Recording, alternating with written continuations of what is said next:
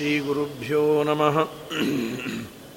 ಪರಮಗುರುಭ್ಯೋ ನಮಃ ಶ್ರೀಮದಾನಂದತೀರ್ಥಭಗವತ್ಪಾದಾಚಾರ್ಯಗುರುಭ್ಯೋ ನಮಃ ಹರಿ ಓಂ ಆಪಾದಮೌಲಿಪರ್ಯಂತಂ ಗುರುಣಾಮಾಕೃತಿಂ ಸ್ಮರೇತ್ತೇನ ವಿಘ್ನಾಃ ಪ್ರಣಶ್ಯಂತೆ ಸಿದ್ಧ್ಯಂತಿ ಚ ಮನೋರಥಾಃ ನಾರಾಯಣಾಯ ಪರಿಪೂರ್ಣಗುಣಾರ್ಣಮಾಯ ವಿಶ್ವೋದಯಸ್ಥಿತಿಲಯೋನ್ನಿಯತಿಪ್ರದಾಯ ಜ್ಞಾನಪ್ರದಾಯ ವಿಬುಧಾಸುರಸೌಖ್ಯದುಃಖಸತ್ಕಾರಣಾಯ ವಿತತಾಯ ನಮೋ ನಮಸ್ತೆ. ಪಾನ್ ತಸ್ಮಾನ್ ಪುರುಹೂತವೈರಿಬಲವನ್ಮಾತಂಗಮಾದ್ಯದ್ಘಟಾಕುಂಭೋಚ್ಚಾದ್ರಿ ವಿಪಾಟನಾದಿಕಪಟು ಪ್ರತ್ಯೇಕವಜ್ರಾಯಿತಾಃ ಶ್ರೀಮತ್ಕಂಠೀರವಾಸ್ಯ ಪ್ರತತಸುನಕರಾಧಾರಿತಾರಾತಿದೂರಪ್ರಧ್ವಸ್ತಧ್ವಾಂತಶಾಂತಪ್ರವಿತತಮನಸ ಭಾವಿತಾನಾಕಿವೃಂದೈಃ ಲಕ್ಷ್ಮೀಕಾಂತಸಮಂತತೋಪಿ ಕಲಯನ್ನೈವೇಶಿತುಸ್ತೆ ಸಮಂ ಪಶ್ಯಾಮ್ಯುತ್ತಮ ವಸ್ತುದೂರತರತೋಪಾಸ್తం ರಸೋಯೋಷ್ಟಮಃ ಯದ್ರೋಷೋತ್ಕರದಖನೇತ್ರಗುಣಿಲಪ್ರಾಂತೋತ್ತಿತಾಗ್ನಿಸ್ಮರತ್ಖದ್ಯೋತೋಪಮವಿಷ್ಪುಲಿಂಗಭಸಿತಾ ಬ್ರಹ್ಮೇ ಚ ಶಕ್ರೋತ್ಕರಾಃ ಅಭ್ರಮಂ ಭಂಗರಹಿತಂ ಅಜಡಂ ವಿಮಲಂ ಸದಾ ಆನಂದತೀರ್ಥಮತುಲಂ ಭಜೆ ತಾಪತ್ರಯಾಪಹಂ ಪೃಥ್ವೀಮಂಡಲಮಧ್ಯಸ್ಥಾಃ ಪೂರ್ಣಬೋಧಮತಾನುಗಾಃ ವೈಷ್ಣವಾಃ ವಿಷ್ಣುಹೃದಯಾಃ ತಾನ್ನಮಸ್ಸೇ ಗುರುನ್ಮಮ. ವಂದಾರು ಕಲ್ಪತರವೇ ವಾದಿಕೈರವಭಾನವೇ ಶ್ರೀರಾಮಚಂದ್ರಗುರವೇ ನಮಃ ಕಾರುಣ್ಯಸಿಂಧವೇ. ಸಸ್ಯಸ್ತ್ವಾಶೇಷಸತಾಂ. ಪರಮ ಮಂಗಲಕರವಾದ ಪವಿತ್ರ ದಿವಸ ಕಂಬಾಲೂರು ರಾಮಚಂದ್ರ ತೀರ್ಥರ ಆರಾಧನೆ, ಅವರ ಮಹಿಮೆಯನ್ನು ನಾಳೆ ಪ್ರಯತ್ನ ಮಾಡಿ ಹೇಳ್ತೇನೆ. ಪುಸ್ತಕವನ್ನು ಒಂದೆರಡು ನನಗೆ ತಿಳಿದದ್ದನ್ನು ಹೇಳ್ತೇನೆ. ಶ್ರೀಮನ್ಯಾಯಸುಧೆಗೆ ಟಿಪ್ಪಣಿಯನ್ನು ಬರೆದಂತಹ ಮಹಾನುಭಾವರು ಶ್ರೀಮದ್ ಟೀಕಾಕೃತ್ಪಾದರ ಶ್ರೀಮನ್ಯಾಯಸುಧಾ ಗ್ರಂಥಕ್ಕೆ ಟಿಪ್ಪಣಿಯನ್ನು ಬರೆದವರಲ್ಲಿ ಮಹಾನುಭಾವರು. ಅವರು ರಾಯವೇಲೂರು ಅಂತ, ವೇಲೂರಿನಲ್ಲಿ ಇವರ ಬೃಂದಾವನ. ವೇಲೂರಿನಲ್ಲಿ ಎಲ್ಲ ಮಠದ ಬೃಂದಾವನಗಳು ಇದೆ. ಪ್ರಾಯಃ ಘಟ್ಟದ ಮೇಲಿನ ಮೂರೂ ಮಠಗಳು ಸೇರಿ ಇರುವಂತಹ ಒಂದು ಸ್ಥಳ ಅಂದರೆ ಅದು ವೇಲೂರಿನಲ್ಲಿ. ವ್ಯಾಸರಾಜ ಮಠ, ಉತ್ತರಾದಿ ಮಠ, ರಾಘವೇಂದ್ರ ಮಠ ಮೂರೂ ಒಂದೇ ಪ್ರಿಮಿಸಸ್ಸಲ್ಲೇ ಇದೆ. ಕಂಬಾಲೂರು ರಾಮಚಂದ್ರ ತೀರ್ಥರ ಮೂಲ ಬೃಂದಾವನ ಇರುವಂತಹ ಸ್ಥಳ. ಅವರು ಒಂದು ಮಾತನ್ನು ಆಡ್ತಾರೆ, ಕಿಂವಾ ಕಲೋ ದುರ್ಘಟಂ, ಕಲಿಯುಗದಲ್ಲಿ ಯಾವುದೂ ಅಶಕ್ಯ ಅಲ್ಲ. ಟೀಕಾಕೃತ್ಪಾದರ ಮಾತು ತುಂಬ ಕಠಿಣವಾದದ್ದು. ಅದನ್ನು ಅಧ್ಯಯನ ಮಾಡಬೇಕಾದರೆ ಎಲ್ಲವೂ ಬೇಕು. ವ್ಯಾಕರಣ ಬೇಕು, ನ್ಯಾಯಶಾಸ್ತ್ರ ಬೇಕು. ಅದನ್ನು ಅಧ್ಯಯನ ಮಾಡೋರಿಗೆ ಮೀಮಾಂಸಾ ಹಾಗೂ ವೇದಾಂತದಲ್ಲಿ ಒಳ್ಳೆ ಪ್ರಬುದ್ಧತೆ ಇಷ್ಟೆಲ್ಲ ಇದ್ದವರಿಗೆ ಶ್ರೀಮದ್ ಟೀಕಾಕೃತ್ಪಾದರ ಮಾತು ಅರ್ಥ ಆಗ್ಬೋದು. ಆದರೆ ಕಲಿಯುಗದಲ್ಲಿ ವಿಪರ್ಯಾಸ ಅಂದರೆ ಯಾರು ಬೇಕಾದರೂ ಶ್ರೀಮನ್ಯಾಯಸುಧೆಯನ್ನು ಹೇಳ್ಬೋದು, ಯಾರು ಬೇಕಾದರೂ ಶ್ರೀಮನ್ಯಾಯಸುಧೆಯನ್ನು ಮುಗಿಸಬಹುದು ಅಂತ ಕಂಬಾಲೂರು ರಾಮಚಂದ್ರ ತೀರ್ಥರು ಒಂದು ಶ್ಲೋಕವನ್ನೇ ಮಾಡಿಕೊಟ್ಟಾರೆ, ಕಿಂವಾ ಕಲೋ ದುರ್ಘಟಂ, ಕಲಿಯುಗದಲ್ಲಿ ಯಾವುದೂ ದುರ್ಘಟ ಅಲ್ಲ ಅಂತ. ಏಕೆಂದರೆ ರಾಘವೇಂದ್ರ ಸ್ವಾಮಿಗಳು ಆಡುವ ಮಾತು, ಟೀಕಾರಾಯರ ಮಾತಿನ ಬಗ್ಗೆ, ಟೀಕಾರಾಯರ ಮಾತು ನನಗೆ ಅರ್ಥ ಆಗೋದಿಲ್ಲ ಅಂತಾರೆ ರಾಘವೇಂದ್ರ ಸ್ವಾಮಿಗಳು. ಟೀಕಾ ಗಾಂಭೀರ್ಯ ಮುದ್ದರ್ಥಂ ವ್ಯಾಸರಾಜಾದಯ ಕ್ಷಮಾಹ, ಟೀಕಾಕೃತ್ಪಾದರ ಮಾತನ್ನು ಅರ್ಥ ಮಾಡಿಕೊಂಡು ಸರಿಯಾಗಿ ಅದನ್ನು ಮತ್ತೊಬ್ಬರಿಗೆ ಹೇಳುವ ಅರ್ಹತೆ, ಯೋಗ್ಯತೆ ಅದು ವ್ಯಾಸರಾಜರಿಗಿದೆ, ವಿಜಯೇಂದ್ರರಿಗೆ ಇದೆ. ಹಾಗಾದರೆ ನೀವು ಪರಿಮಳವನ್ನು ಬರೆದ್ರಲ್ಲ ಹೇಗೆ ಅಂದರೆ, ವ್ಯಾಸರಾಜರು ವಿಜಯೇಂದ್ರರು ಕೃಪಾದೃಷ್ಟಿಯನ್ನು ನನ್ನ ಮೇಲೆ ಹಾಕಿದ್ದರಿಂದ ಅವರ ಕೃಪಾದೃಷ್ಟಿ ನನ್ನಿಂದ ಈ ಗ್ರಂಥವನ್ನು ರಚನೆ ಮಾಡುವಂತೆ ಮಾಡಿತು ಅಂತ ರಾಘವೇಂದ್ರ ಸ್ವಾಮಿಗಳು ಅಂತಾರೆ. ಅಂತಹ ಶ್ರೀಮನ್ಯಾಯಸುಧೆಗೆ ತುಂಬ ಸುಂದರವಾದ ಪ್ರೌಢವಾದ ವ್ಯಾಖ್ಯಾನವನ್ನು ಬರೆದವರು ರಾಮಚಂದ್ರ ತೀರ್ಥರು. ಶ್ರೀಪತಿ ತೀರ್ಥರ ಶಿಷ್ಯರು ಕಂಬಾಲೂರು ರಾಮಚಂದ್ರ ತೀರ್ಥರು. ಒಂದು ಎಲ್ಲ ಮಠಕ್ಕೂ ಇದೇನೆಂದರೆ, ಘಟ್ಟದ ಮೇಲಿನ ಮಠಗಳು ಪಂಚಾಂಗವನ್ನು ದೃಗ್ಗಣಿತ ರೀತಿಯ ಮಾಡ್ತಾರೆ. ಆರ್ಯಮಾನ ದೃಗ್ಗಣಿತವನ್ನು ಹಿಡದಿಲ್ಲ, ಸೌರಮಾನ. ಇದು ಕ್ಯಾಲ್ಕುಲೇಷನ್. ಇದು ಅವತ್ತಿನ ಕಾಲದಲ್ಲಿ ಅಷ್ಟು ಈ ಕಂಪ್ಯೂಟರ್ಸು ಇನ್ನೊಂದು ಮತ್ತೊಂದು ಯಾವುದು ಬಂದಿರಲಿಲ್ಲಲ್ಲ. ಈ ತಿಥಿಗೆ ಇಷ್ಟನ್ನು ಸೇರಿಸಬೇಕು, ಇಷ್ಟನ್ನು ಮೈನಸ್ ಮಾಡಬೇಕು ಅಂತ ಒಂದು ಟೇಬಲನ್ನು ಮಾಡಿಕೊಟ್ಟಾರೆ. ಲಾಗರಿಥಮ್ ಟೇಬಲ್ ಇದ್ದಾಗೆ ಒಂದೊಂದು ಮಠಕ್ಕೆ ಒಬ್ಬೊಬ್ಬರು. ಕಂಬಾಲೂರು ರಾಮಚಂದ್ರ ತೀರ್ಥರು ವ್ಯಾಸರಾಜ ಮಠಕ್ಕೆ ಸಂಪ್ರದಾಯ ಪ್ರವರ್ತಕರು ಅಂತ. ಪಂಚಾಂಗವನ್ನು ಯಾವ ರೀತಿಯಲ್ಲಿ ಮಾಡಬೇಕು, ಯಾವ ಪ್ಲಸ್ಸು ಮೈನಸ್ಸು ಆ ಲಾಗರದಮ್ ಟೇಬಲ್ ಇಟ್ಕೊಂಡೇ ಇವತ್ತಿಗೂ ಪಂಚಾಂಗವನ್ನು ಮಾಡೋದು.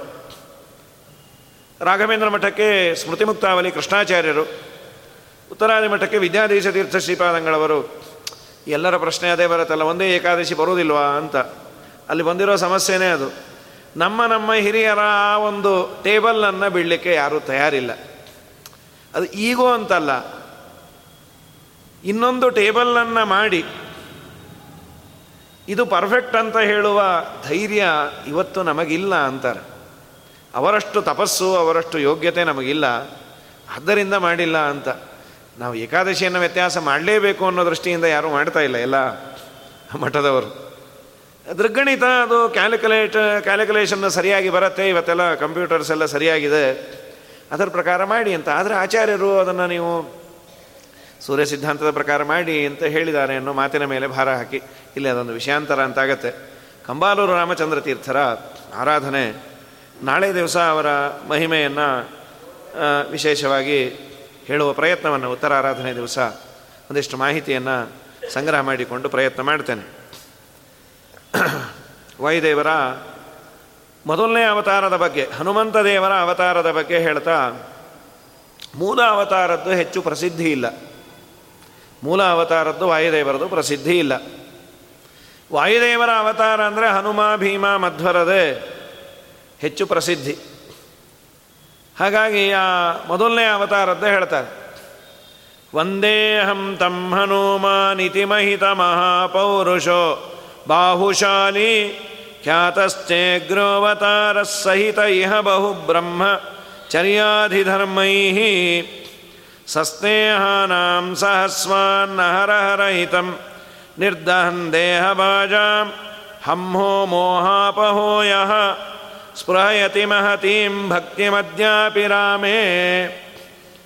ವಾಯುದೇವರ ಹನುಮಂತನ ಅವತಾರದ ಬಗ್ಗೆ ಹೇಳ್ತಾ, ಹೇ ಹನುಮಂತ, ನಾನು ನಿನಗೆ ನಮಸ್ಕಾರವನ್ನು ಮಾಡ್ತೇನೆ. ನಿನ್ನ ಅಗ್ರ್ಯೋವತಾರ, ಅಗ್ರ ಅಂದರೆ ಮೊದಲನೇದು, ಶ್ರೇಷ್ಠವಾದ ಅವತಾರ. ಎಲ್ಲವೂ ಶ್ರೇಷ್ಠವೇ, ಹನುಮದ ಅವತಾರ ಮಾತ್ರ ಶ್ರೇಷ್ಠ ಆಮೇಲೆ ಕಡಿಮೆ ಅಂತಲ್ಲ, ಎಲ್ಲವೂ ಶ್ರೇಷ್ಠವೇ.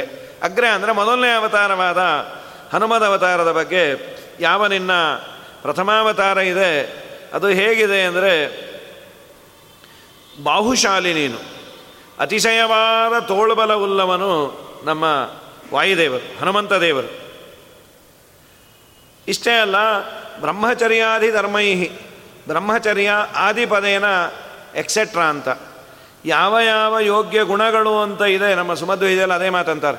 ಯೇ ಗುಣ ನಾಮ ಜಗತ್ ಪ್ರಸಿದ್ಧಾ ಯಂ ತೇಷು ತೇಷು ಸ್ಮನಿದರ್ಶಯಂತಿ ಸಾಕ್ಷಾನ್ ಮಹಾಭಾಗವತ ಪ್ರವರಹಂ ಶ್ರೀಮಂತಮೇನಂ ಹನುಮಂತ ಮಾಹುಹು. ಜಗತ್ತಿನಲ್ಲಿ ಒಳ್ಳೆಯ ಗುಣಗಳು ಅಂತ ಏನಿತ್ತು ಅದಕ್ಕೆ ಒಂದು ಮನೆ ಯಾರು ಅಂದರೆ ಅದು ವಾಯುದೇವರಂತೆ. ಜಗತ್ತಿನಲ್ಲಿ ಪ್ರಸಿದ್ಧವಾದ ಎಲ್ಲ ಗುಣಗಳು ತುಂಬಿದವರು ವಾಯುದೇವರು. ಜಗತ್ತಿನಲ್ಲಿ ಕಲ್ಯಾಣ ಗುಣಗಳಿಂದ ತುಂಬಿದವರು ನೀವು ಅಂತ ವಾಯುದೇವರ ಬಗ್ಗೆ ಅಪ್ಪನೂ ಅದೇ ಮಾತನ್ನು ಆಡ್ತಾರದು. ಮಕ್ಕಳ ಕೃತಿ ನಾರಾಯಣ ಪಂಡಿತರದು, ಇದು ತ್ರಿವಿಕ್ರಮ ಪಂಡಿತರದು. ನೀನು ಎಂಥವನು ಅಂತಂದರೆ ಬ್ರಹ್ಮಚರ್ಯಾದಿ ಧರ್ಮೈಹಿ, ಬ್ರಹ್ಮಚರ್ಯವೇ ಮೊದಲಾದ ಅನೇಕ ಧರ್ಮಗಳು. ಯಾವುದು ಅಂದರೆ ಸತ್ಯಾದೀನಾಂ ಗ್ರಹಣಂ ಅಂತ, ಸತ್ಯ, ಸತ್ಯನಿಷ್ಠುರತೆ, ಭಗವಂತನ ಸರ್ವೋತ್ತಮತ್ವದಲ್ಲಿ ಇಟ್ಟ ನಿಷ್ಠೆ, ತಾರತಮ್ಯದ ಬಗ್ಗೆ ಇದ್ದ ಅದ್ಭುತವಾದ ತಿಳುವಳಿಕೆ, ದೇವರನ್ನು ನಿಂದ ಮಾಡಿದ ಯಾರನ್ನೂ ಸರ್ವಥಾ ಬಿಡೋದಿಲ್ಲ ಅನ್ನುವ ದೀಕ್ಷೆ, ಎಲ್ಲ ವಾಯುದೇವರಲ್ಲಿ ಇರುವಂಥ ಅದ್ಭುತ ದೀಕ್ಷೆ ಇದು. ಹೇ ಹನುಮಂತ, ನೀನು ಎಂಥವನು ಅಂತಂದರೆ ಒಳ್ಳೆ ಬಾಹುಬಲ ಉಳ್ಳವನು, ಒಳ್ಳೆ ಬ್ರಹ್ಮಚರ್ಯಾದಿ ಧರ್ಮಗಳಿಂದ ನೀನು ಕೂಡಿದವನು.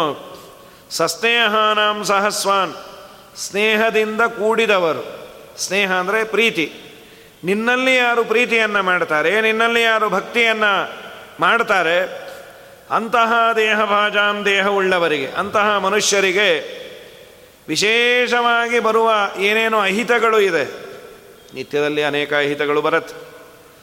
ಆ ಅಹಿತಗಳನ್ನು ಹರಹ, ಹಗಲೂ ರಾತ್ರಿ ಬರಬಹುದಾದ ಎಲ್ಲ ಅಹಿತಗಳನ್ನು ನೀನು ನಿರ್ದಹನ್, ಸುಟ್ಟು ಅದನ್ನು ಕರಕಲು ಮಾಡಿಬಿಡ್ತಾರಂತೆ. ಯಾರಿಗೆ ವಾಯುದೇವರಲ್ಲಿ ಅತಿಯಾದ ಪ್ರೀತಿ ಇದೆ, ವಾಯುದೇವರಲ್ಲಿ ಗೌರವ ಇದೆ, ವಾಯುದೇವರಲ್ಲಿ ಭಕ್ತಿ ಇದೆ, ಆ ವಾಯುದೇವರು ಮಾಡುವ ದೊಡ್ಡ ಉಪಕಾರ ಏನು ಅಂದರೆ ನಮಗೆ ಆಗಬಹುದಾದ, ಈಗ ಬಂದದ್ದಷ್ಟೇ ಅಲ್ಲ, ಈಗೇನೋ ಆಪತ್ತು ಬಂದಿದೆ ವಾಯುದೇವರ ಬಳಿಯಲ್ಲಿ ಬಂದು ಪ್ರದಕ್ಷಿಣೆ ಮಾಡಿದೆ ಅಲ್ಲ, ಮುಂದೆ ಬರಬಹುದಾದದ್ದನ್ನು ಕೂಡ ಪೂರ್ಣ ಸುಟ್ಟು ಬೂದಿ ಮಾಡ್ತಾರೆ. ಏನೋ ತಾತ್ಕಾಲಿಕವಾಗಿ ಪೈನ್ ಕಿಲ್ಲರ್ ಕೊಟ್ಟು ಸ್ವಲ್ಪ ದಿನ ತಡ್ಕೋಪ್ಪ ಆಮೇಲೆ ನೋಡ್ತೀನಿ, ನನಗೂ ಈಗೆಲ್ಲ ಸಮಸ್ಯೆ ಆಗಿದೆ, ನೋಟು ಗೀಟು ಹೋಗಿ ಇದು ಯಾವುದೂ ಇಲ್ಲ ವಾಯುದೇವರಿಗೆ. ಅವರೊಮ್ಮೆ ದೃಷ್ಟಿಯನ್ನು ಹಾಕಿದ್ರು ಅಂದರೆ ಇನ್ಯಾವ ಸಮಸ್ಯೆನೂ ಬರಬಾರ್ದು. ಎಲ್ಲ ತರಹದ ಸಮಸ್ಯೆಗಳನ್ನು ಸಸ್ನೇಹಾನಾಂ, ನಿನ್ನಲ್ಲಿ ಸ್ನೇಹ ಹೊಂದಿದವರಿಗೆ, ಸ್ನೇಹ ಅಂದರೆ ದೊಡ್ಡವರಲ್ಲಿ ಮಾಡುವ ಭಕ್ತಿಗೆ ಸ್ನೇಹ ಅಂತ ಕರೆದಿದೆ. ವಾಯುದೇವರಲ್ಲಿ ಯಾರಿಗೆ ಭಕ್ತಿ ಇದೆ ಅವರಿಗೆ ವಾಯುದೇವರು ಮಾಡುವ ದೊಡ್ಡ ಉಪಕಾರ ಏನು ಅಂದರೆ ಅವರಿಗೆ ಪ್ರತಿ ದಿವಸ ಬರಬಹುದಾದ ದುಃಖಗಳನ್ನು ಕೂಡ ಭಸ್ಮ ಮಾಡಿ ಅಂಹೋ ಮೋಹಾಪಹ, ಅಂಹ ಅದನ್ನು ಹೇಳಬೇಕಾದ್ರೆ ನಾವು ಅಂಹೋ ಮೋಹಾಪಹೋ ಅದು ಗೊತ್ತಾಗೋದಿಲ್ಲ. ಅದಕ್ಕೆ ಅಲ್ಲಿ ಏನು ಅಂದರೆ ಸಸ್ನೇಹಾನಾಂ ಸಹಸ್ವಾನ್ ಅಹರಹರಹಿತಂ, ಅಹರಹ ಹಗಲು ರಾತ್ರಿ ಅಂತ, ಅಹರಹ ಅಹಿತಂ ಅಂತ, ಹಗಲು ರಾತ್ರಿ ಬರಬಹುದಾದ ಅಹಿತಗಳನ್ನು ನಿರ್ದಹನ್ ಪೂರ್ಣ ಅದನ್ನು ಭಸ್ಮ ಮಾಡ್ತಿ. ಯಾರಿಗೆ? ಸಸ್ನೇಹಾನಾಂ ದೇಹಭಾಜಾಂ, ನಿನ್ನಲ್ಲಿ ಸ್ನೇಹವುಳ್ಳ ದೇಹಭಾಜಾಮ್ ಅಂದರೆ ದೇಹವನ್ನು ಹೊಂದಿದ ಜೀವರಾಶಿಗಳಿಗೆ. ಅಂಹ, ಅಂಹ ಅಂದರೆ ಪಾಪಗಳು. ಆಮೇಲೆ ಮೋಹಾಪಹ, ಮೋಹವನ್ನು ಅಪಹ ದೂರ ಮಾಡ್ತಿ. ಒಂದು ಪಾಪವನ್ನು ದೂರ ಮಾಡ್ತಿ, ಇನ್ನೊಂದು ಅಜ್ಞಾನವನ್ನು ದೂರ ಮಾಡ್ತಿ. ಸಂಸಾರದಲ್ಲಿ ನಾನಾ ತರಹದ ದುಃಖಗಳಿಗೆ ಕಾರಣ ಒಂದು ಪಾಪ, ಇನ್ನೊಂದು ಅಜ್ಞಾನ. ಅಜ್ಞಾನದಿಂದ ಏನೇನೋ ತಿಳುವಳಿಕೆ ಇಲ್ಲದೆ ಏನೇನೋ ಮಾಡ್ತಾ ಇರ್ತೇವೆ. ಲೌಕಿಕವಾದ ಅಜ್ಞಾನ ಇತ್ತು ಅಂದರೆ ಸ್ವಲ್ಪ ಬರುವ ಬೆನಿಫಿಟ್ಟಿನಲ್ಲಿ ಚೂರು ಕಡಿಮೆ ಆಗ್ಬೋದು. ಶಾಸ್ತ್ರ ವಿಷಯಕ ಅಜ್ಞಾನ ಇತ್ತು ಅಂತಾದರೆ ಪೂರ್ಣ ಅಧಪತನವೇ ಆಗಿಬಿಡತ್ತೆ. ಎಷ್ಟೋ ಜನ್ಮದ ನಂತರದಲ್ಲಿ ಬಂದಂತಹ ಯೋಗ್ಯ ಮನುಷ್ಯ ಜನ್ಮ ಆಗ ರಾಂಗ್ ಥ್ರೆಡ್ ಆಗಿ ಅಜ್ಞಾನ, ವಿಪರೀತ ಜ್ಞಾನಗಳ ಸುಳಿಯಲ್ಲಿ ಸಿಕ್ಕಿಕೊಂಡ್ವಿ ಅಂದರೆ ಮತ್ತೆ ಕೆಳಗೆ ಬಿದ್ದು ಇನ್ಯಾವತ್ತೋ ಮೇಲೆ ಬರೋದು. ಅದಾಬಾರ್ದು. ಅದಾಬಾರ್ದು ಅಂದರೆ ವಾಯುದೇವರನ್ನು ಗಟ್ಟಿಯಾಗಿ ಹಿಡಿ ಅಂತಾರೆ. ವಾಯುದೇವರು ನಿನ್ನನ್ನು ಭಕ್ತ ಅಂತ ಸ್ವೀಕಾರ ಮಾಡಿದರೆ ಅವರು ಮಾಡುವ ದೊಡ್ಡ ಉಪಕಾರ ಏನು ಅಂದರೆ ನಿನ್ನಲ್ಲಿರುವ ಪಾಪಗಳನ್ನು ದೂರ ಮಾಡ್ತಾರೆ, ನಿನ್ನಲ್ಲಿರುವ ಅಜ್ಞಾನವನ್ನು ದೂರ ಮಾಡ್ತಾರೆ. ಪಾಪಗಳು ದೂರ ಆದದ್ದರಿಂದ ತಾಪತ್ರಯಗಳು ಪರಿಹಾರ ಆಗತ್ತೆ, ಅಜ್ಞಾನ ದೂರ ಆದದ್ದರಿಂದ ದೇವರ ಯಥಾರ್ಥ ಜ್ಞಾನ ಆಗತ್ತೆ. ದೇವರ ಯಥಾರ್ಥ ಜ್ಞಾನ ಆದರೆ ದೇವರಿಗೆ ಬೇಕಾದವನಾಗ್ತಿ. ಹಾಗಾಗಿ ಇದು ವಾಯುದೇವರು ಮಾಡುವ ದೊಡ್ಡ ಉಪಕಾರ. ಅಂಹೋ ಮೋಹಾಪಹೋಯ ಸ್ಪೃಹಯತಿ ಮಹತೀಂ ಭಕ್ತಿ ಮಧ್ಯಾಪಿ ರಾಮೇ. ನೀನೆಂಥವನು ಅಂತಂದರೆ ಇವತ್ತಿಗೂ ಕೂಡ ಅದ್ಯಾಪಿ ರಾಮನಲ್ಲಿ ಸಹಸ್ವಾನ್, ಸಸ್ನೇಹಾನಾಂ ಸಹಸ್ವಾನ್, ಸಹಸ್ವಾನ್ ಸಹಸ್ವಾನ್ ಅನ್ನೋದಕ್ಕೆ ಒಳ್ಳೆ ಬಲವುಳ್ಳವನು ಅಂತ. ವಾಯುದೇವರಿಗೆ ಸಹಃ ಬಲಃ ಅಸ್ಯಾಸ್ತಿ ಇತಿ ಸಹಸ್ವಾನ್, ಮಹಾಬಲವಾನ್ ಇತ್ಯರ್ಥಃ. ಅತಏವ ಬಲದೇವತ ಬಲದೇವತೇತಿ ನಾಮ ಸುಪ್ರಸಿದ್ಧಂ. ಸಹೋ ಬಲೆ ಜ್ಯೋತಿಷಿ ಮಾರ್ಗಶೀರ್ಷೆ ಇತ್ಯಭಿಧಾನಂ. ಒಳ್ಳೆ ಬಲವುಳ್ಳವರು ವಾಯುದೇವರಲ್ಲಿ ಸಹಸ್ವಾನ್. ಎಲ್ಲವನ್ನ ತಡೆದುಕೊಳ್ಳುವ ಸಾಮರ್ಥ್ಯ ಇದೆ. ಯಾಕೆಂದರೆ ಅವರು ಗಟ್ಟಿಮುಟ್ಟಿಯಾಗಿದ್ದಾರೆ. ಗೋಡೆಗೆ ಮಳೆ ಹೊಡಿಬೇಕಾದ್ರೆ ಕೇಳ್ತೀವಿ, ಏನರಪ್ಪ ಮಳೆ ಹೊಡೆದ್ರೆ ಗೋಡೆ ಇರತ್ತೋ ಅಥವಾ ಮಳೆನೇ ಇರತ್ತೋ? ಏನು ಕಾಳಜಿ ಮಾಡಬೇಡ್ರಿ, ಎಂಥ ಮಳೆ ಹೊಡೆದ್ರೆ ಈ ಗೋಡೆ ಏನೇನಾಗೋದಿಲ್ಲ, ಹಳೆ ಕಾಲದ ಗೋಡೆ ಅಂತ. ಆ ಗೋಡೆಗೆ ಮಳೆಯನ್ನು ಹೊಡೆದಾಗ ತಡೆದುಕೊಳ್ಳುವ ಸಾಮರ್ಥ್ಯ ಇದೆ. ದೈತ್ಯರೆಂಬ ಮಣ್ಣಿನ ಹೆಂಟೆ ವಾಯುದೇವರೆಂಬ ಕಲ್ಲು ಬಂಡೆಗೆ ಹೊಡೆದಾಗ ಅವರೇ ಪುಡಿ ಪುಡಿ ಆದರು. ಅದಕ್ಕೆ ವಾಯುದೇವರನ್ನು ಉಪನಿಷತ್ತುಗಳು ಗೋಡೆ ಅನ್ನಲಿಲ್ಲ, ಅತೀ ಗಟ್ಟಿಯಾದ ಗ್ರಾನೈಟ್, ಅತಿ ಗಟ್ಟಿಯಾದದ್ದು, ಆಕಣಾಶ್ಮ ಸಮಾಂತ್. ವಜ್ರ ಶರೀರ ಗಂಭೀರ ಮುಕುಟಧರ ದುರ್ಜನವನ ಕುಟರ, ಆ ದುರ್ಜನವನ ಕುಟಾರ ನಿರ್ಜರಮಣಿ ದಯಾಪರ ವಾರಬುದಾರ ಸಜ್ಜನರ ಆಗ ಪರಿಹಾರ, ಆ ಸಜ್ಜನರ ಆಗ ಪರಿಹಾರ. ಅರ್ಜುನ ಕೊಲಿತಂದು ಧ್ವಜವಾನಿದೆ ನಿಂತೆ ಮೂರ್ಛಗ ಬರಿವಂತೆ ಖರ್ಜನೆ ಮಾಡಿದೆ. ಹೆಜ್ಜೆ ಜಗನಿನ್ನಬ್ಜ ಪದದ ದುಳಿ ಮಜ್ಜನ ದುಳುಭವ ವರ್ಜಿತನೆನಿಸೋಪವಮಾನ ಪವಮಾನ ಪವಮಾನ ಜಗದ ಪ್ರಾಣ. ಸಂಕರುಷಣ ಭವಭಯರಣ್ಯ ದಹನ ಪವನ ವಜ್ರ ಶರೀರ. ಈ ಗುಣಗಳ ಚಿಂತನೆ ಮಾಡಿದ್ರೆ ಆ ಗುಣಗಳು ನಮ್ಮಲ್ಲಿ ನಮ್ಮ ಯೋಗ್ಯತೆಗೆ ಆದಷ್ಟು ಕೊಡ್ತಾರೆ. ನಾನು ಯಾರ್ಯಾರೋ ಹೊಡೆಯುವ ಸ್ಟ್ರೈಕಲ್ಲಿ ಹೋಗಿ ಕಲ್ಲೇಟನ್ನು ತಿನ್ನೋದಲ್ಲ, ನಮ್ಮ ನಮ್ಮ ಮನೆಗಳಲ್ಲಿ ನಮ್ಮ ಬಂಧುವೋ ಬಳಗವೋ ನಿಮ್ಮ ನಿಮ್ಮ ಮನೆಗಳ ಎಲ್ಲರ ಮನೆಯಲ್ಲಿ ಇದ್ದದ್ದೇ ಸಮಾಜ ಬಿಡುವಂತಹ ವಾಗ್ಬಾಣಗಳು ಬಂಧು ಬಳಗಗಳು ಆಡಿಕೊಳ್ಳೋದು ಇದೆಲ್ಲ ಮೆಂಟಲ್ ಟಾರ್ಚರ್ಸ್. ಇದು ಅನ್ನೋ ಹಾಗಿರಲ್ಲ, ಅನುಭವಿಸೋ ಹಾಗಿರಲ್ಲ, ನಾಲ್ಕು ಜನದ ಮುಂದೆ ಹೇಳ್ಕೊಂಬೋ ಆಗಿರಲ್ಲ. ಅವ್ರಿಗೆ ಆಲ್ರೆಡಿ ಅವ್ರಿಗೆ ಗೊತ್ತಾಗಿರುತ್ತೆ ನಿಮ್ಮನ್ನು ಯಾರೋ ಏನೋ ಅಂದ್ರಂತೆ ಅಂತ ಅವರೇ ಕೇಳಿರ್ತಾರೆ. ಅಂದ್ರೆ ನಾನೇನೋ ಗಾಯತ್ರಿ ಜಪ ಮಾಡ್ತಾಯಿದ್ದೆ, ಆಗ ನನಗೆಲ್ಲೋ ಧ್ಯಾನ ಅಂಥೇಳಿ ನಾವು ಅವ್ರು ಅಂತ ಇದ್ದದ್ದನ್ನು ನೋಡೇ ಕಣ್ಣು ಮುಚ್ಕೊಂಡ್ಬಿಟ್ಟಿರ್ತೀವಿ. ಗಾಯತ್ರಿ ಜಪ ಏನು ಹೊಡ್ಕೋತಾರೋ ಹೊಡ್ಕೊಳ್ಳಿ ಅಂತ. ಇದೆಲ್ಲ ನಾನಾ ತರಹದ ಸಮಸ್ಯೆಗಳೆಲ್ಲ ನನಗೆ ಅನಿವಾರ್ಯ. ಇದನ್ನು ತಡ್ಕೋಬೇಕು. ಪ್ರತಿಯೊಂದನ್ನು ಸಣ್ಣದನ್ನು ಮನಸ್ಸಿಗೆ ಹಚ್ಚಿಕೊಂಡು ಕೊರಗಿ ಬಿ ಪಿ ಜಾಸ್ತಿ ಮಾಡಿಕೊಂಡು ಇದು ಅನ್ನೋದು ಅವರ ಸಹಜ ಧರ್ಮ. ಅದು ಅದಕ್ಕೆ ವಿಜಯದಾಸರಂತಾರೆ, ಅಂದವರು ತನಗೆ ಬಂಧುಗಳು ಎನ್ನಬೇಕು ಅಂತ. ಯಾರು ತುಂಬ ಅಂತಾರೋ ಅವ್ರು ನಮ್ಮ ಬಂಧುಗಳಂತೆ. ಇನ್ ಅದರ್ ವರ್ಡ್ಸ್, ತುಂಬ ಅನ್ನೋರೇ ಬಂಧುಗಳು ಅಂತ. ಹೀಗೂ ಆಗತ್ತೆ. ಅಂದವರು ತನಗೆ ಬಂಧುಗಳು ಎನ್ನಬೇಕು. ಏನೇನೋ ಅಂತಾರೆ ಅನ್ನೋದು ಅವರ ಸ್ವಭಾವ ಅಂದ್ಕೊಳ್ಳಿ. ಅಂದದ್ದರಿಂದ ನಾನು ತೀರ ತಲೆ ಕೆಡಿಸಿಕೊಂಡು, ಅದರಲ್ಲೂ ಧಾರ್ಮಿಕ ಕಾರ್ಯಕ್ರಮ ಮಾಡಬೇಕಾದ್ರೆ ಏನೋ ಹುಚ್ಚು ಚಪ್ಪ, ಏನು ದಿನ ಇಷ್ಟೊತ್ತು ಪೂಜೆ ಮಾಡಿದ್ರೆ ಏನು ಗತಿನೋ, ಯಾ ಸುಮ್ಮನೆ ಅಂತಾರೆ. ಅದಕ್ಕೆ 15 ದಿನ ದೇವ್ರ ಪೆಟ್ಟಿಗೆ ಮುಚ್ಚಿಟ್ಬಿಟ್ಟೀನಿ, ಏನಾದರೂ ಅಂದ್ಕೊಳ್ಳಿ. ಅವರು ಈಗ ಏನಂತಾರೆ, ಅವರು 15 ದಿನ ಅಂತಾರೆ, ಏನು ಬಂತೋ ಏನೋ ರೋಗ ನೋಡ್ರಿ ಪೂಜೆನೇ ಬಿಟ್ಬಿಟ್ಟ ಅಂತ. ನೋಡು, ನೀ ಮಾಡಿದ್ರು ಅಂತಾರೆ, ಬಿಟ್ಟರು ಅಂತಾರೆ ಅನ್ನೋದು ಅವರ ಸ್ವಭಾವ. ನೀನು ಮಾಡುವ ಆಚಾರ ವಿಚಾರದಿಂದ, ನಿನ್ನ ಪೂಜಾದಿಗಳಿಂದ ತುಂಬ ನಿನಗಾಗಲಿ ಬೇರೆಯವ್ರಿಗಾಗಲಿ ಹಿಂಸೆ ಆಗೋದು ಬೇಡ. ನಿನ್ನ ಪಾಡಿಗೆ ನೀನು ಮಾಡ್ಕೊ. ಇದ್ದವ್ರನ್ನೆಲ್ಲ ಕರೆದು ಬೈದು ಮನೆಯವರೆಲ್ಲ ಇವರು ಪೂಜೆಗೆ ಯಾಕನ್ನ ಕೂತ್ಕೋತಾರೋ ಅನ್ಕೊಂಬೋ ಥರ ನೀನು ಮಾಡಬೇಡ. ಆದರೆ ನಿನ್ನ ಕರ್ತವ್ಯ ಕರ್ಮ ಏನಿದೆ ಅದನ್ನು ಮಾಡು. ಯಾರೋ ಏನೋ ಅಂತಾರೆ ಮಾಡ್ತಾರೆ ಅಂತ ಸರ್ವಥಾ ಅದಕ್ಕೆ ನೀನು ಕರಗಬೇಡ. ಈ ಒಂದು ಮನೋಧಾರಡ್ಡೆ ಬರಬೇಕಾದ್ರೆ ವಾಯುದೇವರಿಗೆ ಈ ಧಾರಡ್ಡೆ ಇದೆ. ಸಹಸ್ವಾನ್ ಕಲ್ಲು ಬಂಡೆಯಂತೆ ಅವರು. ಏನೇ ಅವರಿಗೆ ಆದರೂ ಅವ್ರಿಗೆ ಏನೇನೂ ಆಗೋದಿಲ್ಲ ಅಂತ ಚಿಂತನೆಯನ್ನು ಮಾಡಿದರೆ ಆ ಧಾರಡ್ಯವನ್ನು ನಮಗೆ ಕೊಡ್ತಾರಂತೆ. ದೇಹದಾರಡ್ಯವು ಇನ್ಫ್ಯಾಕ್ಟ್ ಬೇಕಾಗಿದೆ. ಈಗ ಏನು ಮಾಡಿದ್ರು ಎಲ್ಲ ಕಡೆ ನೋವುಗಳೀಗ, ಕೈ ನೋವು, ಕಾಲು ನೋವು, ಆ ನೋವು, ಏನೋ 108 ಇದೆ. ಹಾಗಾಗಿ ಇವೆಲ್ಲ ಹೋಗಬೇಕು ಅಂದರೆ ವಂದೇಹಂ ತಂ ಹನುಮಾನ್ ಇತಿ ಮಹಿತ ಮಹಾಪೌರುಷೋ ಬಾಹುಶಾಲಿ. ಮಹಿತ ಮಹಾಪೌರುಷೋ ಬಾಹುಶಾಲಿ. ಮಹಿತ ಅಂದರೆ ಒಳ್ಳೆ ಪೂಜೆಗೊಳ್ಳಲ್ಪಡುವ ಗುಣವುಳ್ಳವನು ನೀನು. ಎಲ್ಲ ದೇವತೆಗಳು ನಿನ್ನನ್ನು ಪೂಜೆ ಮಾಡ್ತಾರೆ. ಏನಂತ? ಮಹಾಪರಾಕ್ರಮಿ ಹನುಮಪ್ಪ ಅಂತ. ಇದೆಲ್ಲ ಉಪನಿಷತ್ತುಗಳಲ್ಲಿ ಮಾಡೂ ಇದ್ದಾರೆ. ದೇವರನ್ನು ಯಾವ ಅಧಿಷ್ಠಾನದಲ್ಲಿ ಪೂಜೆ ಮಾಡಿದರೆ ದೈತ್ಯರು ಉಪದ್ರವ ಕೊಡೋದಿಲ್ಲ ಅಂತ ಒಂದು ಚಾಲೆಂಜ್. ಅದು ಉಪನಿಷತ್ತುಗಳಲ್ಲಿ ಬರುವ ಕಥೆ. ನಾನು ದೇವರ ಪೂಜೆಯನ್ನು ಮಾಡಬೇಕು. ದೇವರ ಪೂಜೆಯನ್ನು ಮಾಡಲಿಕ್ಕೆ ಯಾರ ಒಳಗಿರುವ ದೇವರನ್ನು ನಾನು ಆರಾಧನೆ ಮಾಡಲಿ? ಅಗ್ನಿಯನ್ನು ಪೂಜೆ ಮಾಡಿದ್ರು, ದೈತ್ಯರು ಬಂದು ಉಪದ್ರವ ಕೊಟ್ಟರು. ವರುಣದೇವರ ಒಳಗಿರುವ ದೇವರನ್ನು ಪೂಜೆ ಮಾಡಿದ್ರು, ಹಾಗೂ ದೈತ್ಯರು ಪೂಜೆಗೆ ವಿಘ್ನ ತಂದರು. ಹೀಗೆ ಒಂದೊಂದೇ ದಿಗ್ದೇವತೆಗಳ ಒಳಗಿರುವ ದೇವರನ್ನು, ಯಾವ ದೇವತೆಯ ಒಳಗಿರುವ ದೇವರನ್ನು ಪೂಜೆ ಮಾಡಿದಾಗಲೂ ಏನೋ ಒಂದು ವಿಘ್ನ ಬಂದು ಪೂಜೆ ನಿಂತೋಯ್ತು.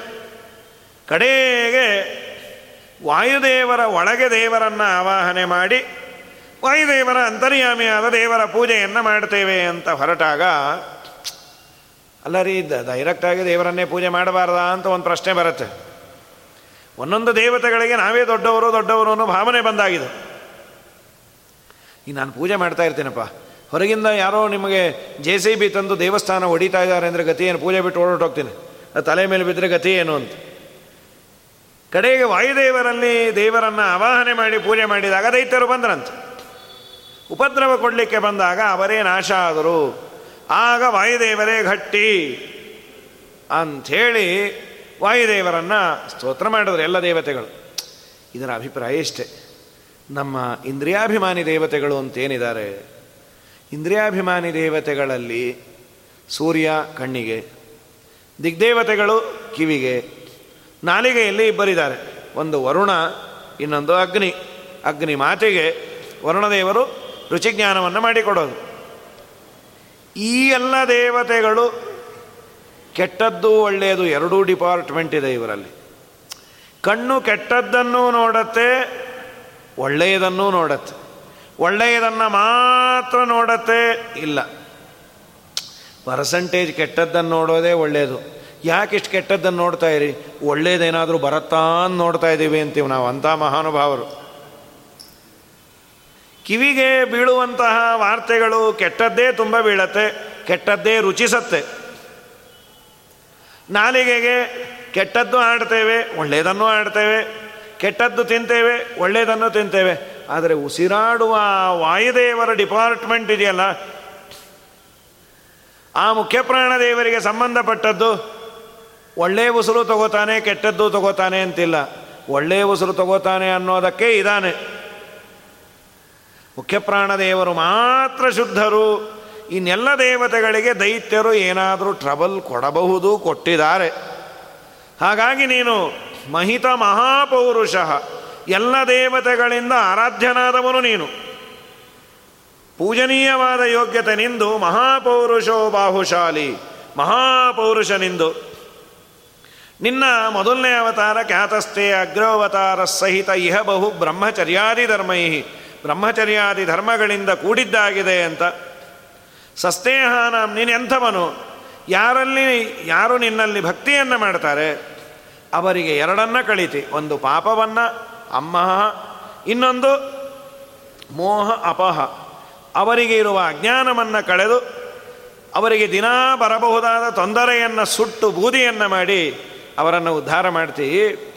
ಇಷ್ಟೆಲ್ಲ ಮಾಡುವ ನೀನು ಅದ್ಯಾಪಿ ಈಗಲೂ ಶ್ರೀರಾಮಚಂದ್ರನ ಪಾದಾರವಿಂದಗಳಲ್ಲಿ ನೆಟ್ಟ ಮನಸ್ಸನ್ನು ಎಂದೂ ಎಂದು ಅದ್ಯಾಪಿ ರಾಮೇ ಮಹತೀಂ ಭಕ್ತಿಂ ಸ್ಪೃಹಯತಿ ಮಹತೀಂ ಭಕ್ತಿಂ ಅದ್ಯಾಪಿ ರಾಮೇ, ಅದ್ಯಾಪಿ ಶ್ರೀರಾಮಚಂದ್ರನ ಪಾದಕಮಲಗಳಲ್ಲಿ ನೆಟ್ಟ ಮನಸ್ಸನ್ನು ಆಚೆ ಈಚೆ ತೆಗೆದೇ ಇಲ್ಲ ಅಂಥ ಹನುಮಂತನಿಗೆ ನಮಸ್ಕಾರ. ವಾಯುದೇವರ ಬಗ್ಗೆ ಹೇಳಿ ಎಂಥ ವಾಯುದೇವರು ಅಂದರೆ, ಪರಮಾತ್ಮನ ಪಾದಕಮಲಗಳಲ್ಲಿ ನೆಟ್ಟ ಮನಸ್ಸನ್ನು ವಾಸುದೇವ ಪದ ಸಂತತ ಸಂಗಿ, ಶ್ರೀರಾಮಚಂದ್ರನ ಪಾದಕಮಲಗಳಲ್ಲಿ ಅದ್ಯಾಪಿ ಇವತ್ತಿಗೂ. ಅವ್ರೇನು ಕೇಳಲೇ ಇಲ್ಲ, ಶ್ರೀರಾಮಚಂದ್ರ ಏನಾದರೂ ಕೇಳು ಅಂದಾಗ ನಿನ್ನ ಪಾದಕಮಲಗಳಲ್ಲಿ ಸದಾ ನನಗೆ ಭಕ್ತಿಯನ್ನು ಪ್ರವರ್ಧತಾಂ ಭಕ್ತಿರಲಂ ಕ್ಷಣೇ ಕ್ಷಣೆ ಇದನ್ನು ಕೊಡು ಅಂತ. ಇದಿದ್ದದ್ದಕ್ಕೆ ಅವರಿಗೆ ದೊಡ್ಡ ಯೋಗ್ಯತೆ ಏನು ಅಂದರೆ ಎಲ್ಲವನ್ನು ಸಹಿಸಿಕೊಳ್ಳುವ ಯೋಗ್ಯತೆ ನಿಂದು ಅಂತ ವಾಯುದೇವರನ್ನು ಸ್ತೋತ್ರ ಮಾಡಿ, ಈ ಶ್ಲೋಕವನ್ನು ಬಹಳಷ್ಟು ಪಠನ ಮಾಡೋದರಿಂದ, ಪುರಶ್ಚರಣ ಮಾಡೋದರಿಂದ ಪೌರುಷಾದಿ ಸಿದ್ಧಿಯಾಗತ್ತೆ. ಅವನಲ್ಲಿ ಹೇಳುವವನಲ್ಲಿ ಒಳ್ಳೆ ಧೈರ್ಯ ಬರುತ್ತೆ, ಪೌರುಷತ್ವ ಸಿದ್ಧಿಯಾಗತ್ತೆ, ಪುರುಷತ್ವ ಸಿದ್ಧಿಯಾಗತ್ತೆ, ಪೌರುಷಾದಿಗಳು ಸಿದ್ಧಿಯಾಗತ್ತೆ. ವಾಯುದೇವರನ್ನು ನೀನು ಮಹಾಪುರುಷ ಅಂತ ಚಿಂತನೆ ಮಾಡಿದ್ದಕ್ಕೆ. ಇಲ್ಲ ಮಾತೆತ್ತಿದ್ರೆ ಪುಕ್ಕಲು ಪುಕ್ಕಲು ಭಯ ಆಗ್ತಾ ಇರತ್ತೆ, ಪಾಪ ಧೈರ್ಯ ಅಂತ ಹೇಳ್ಕೊಂಡಿರ್ತಾರೆ, ಅದನ್ನು ಹೇಳ್ಕೊಳ್ಳಿಕ್ಕೂ ಸ್ವಲ್ಪ ಅಧೈರ್ಯ.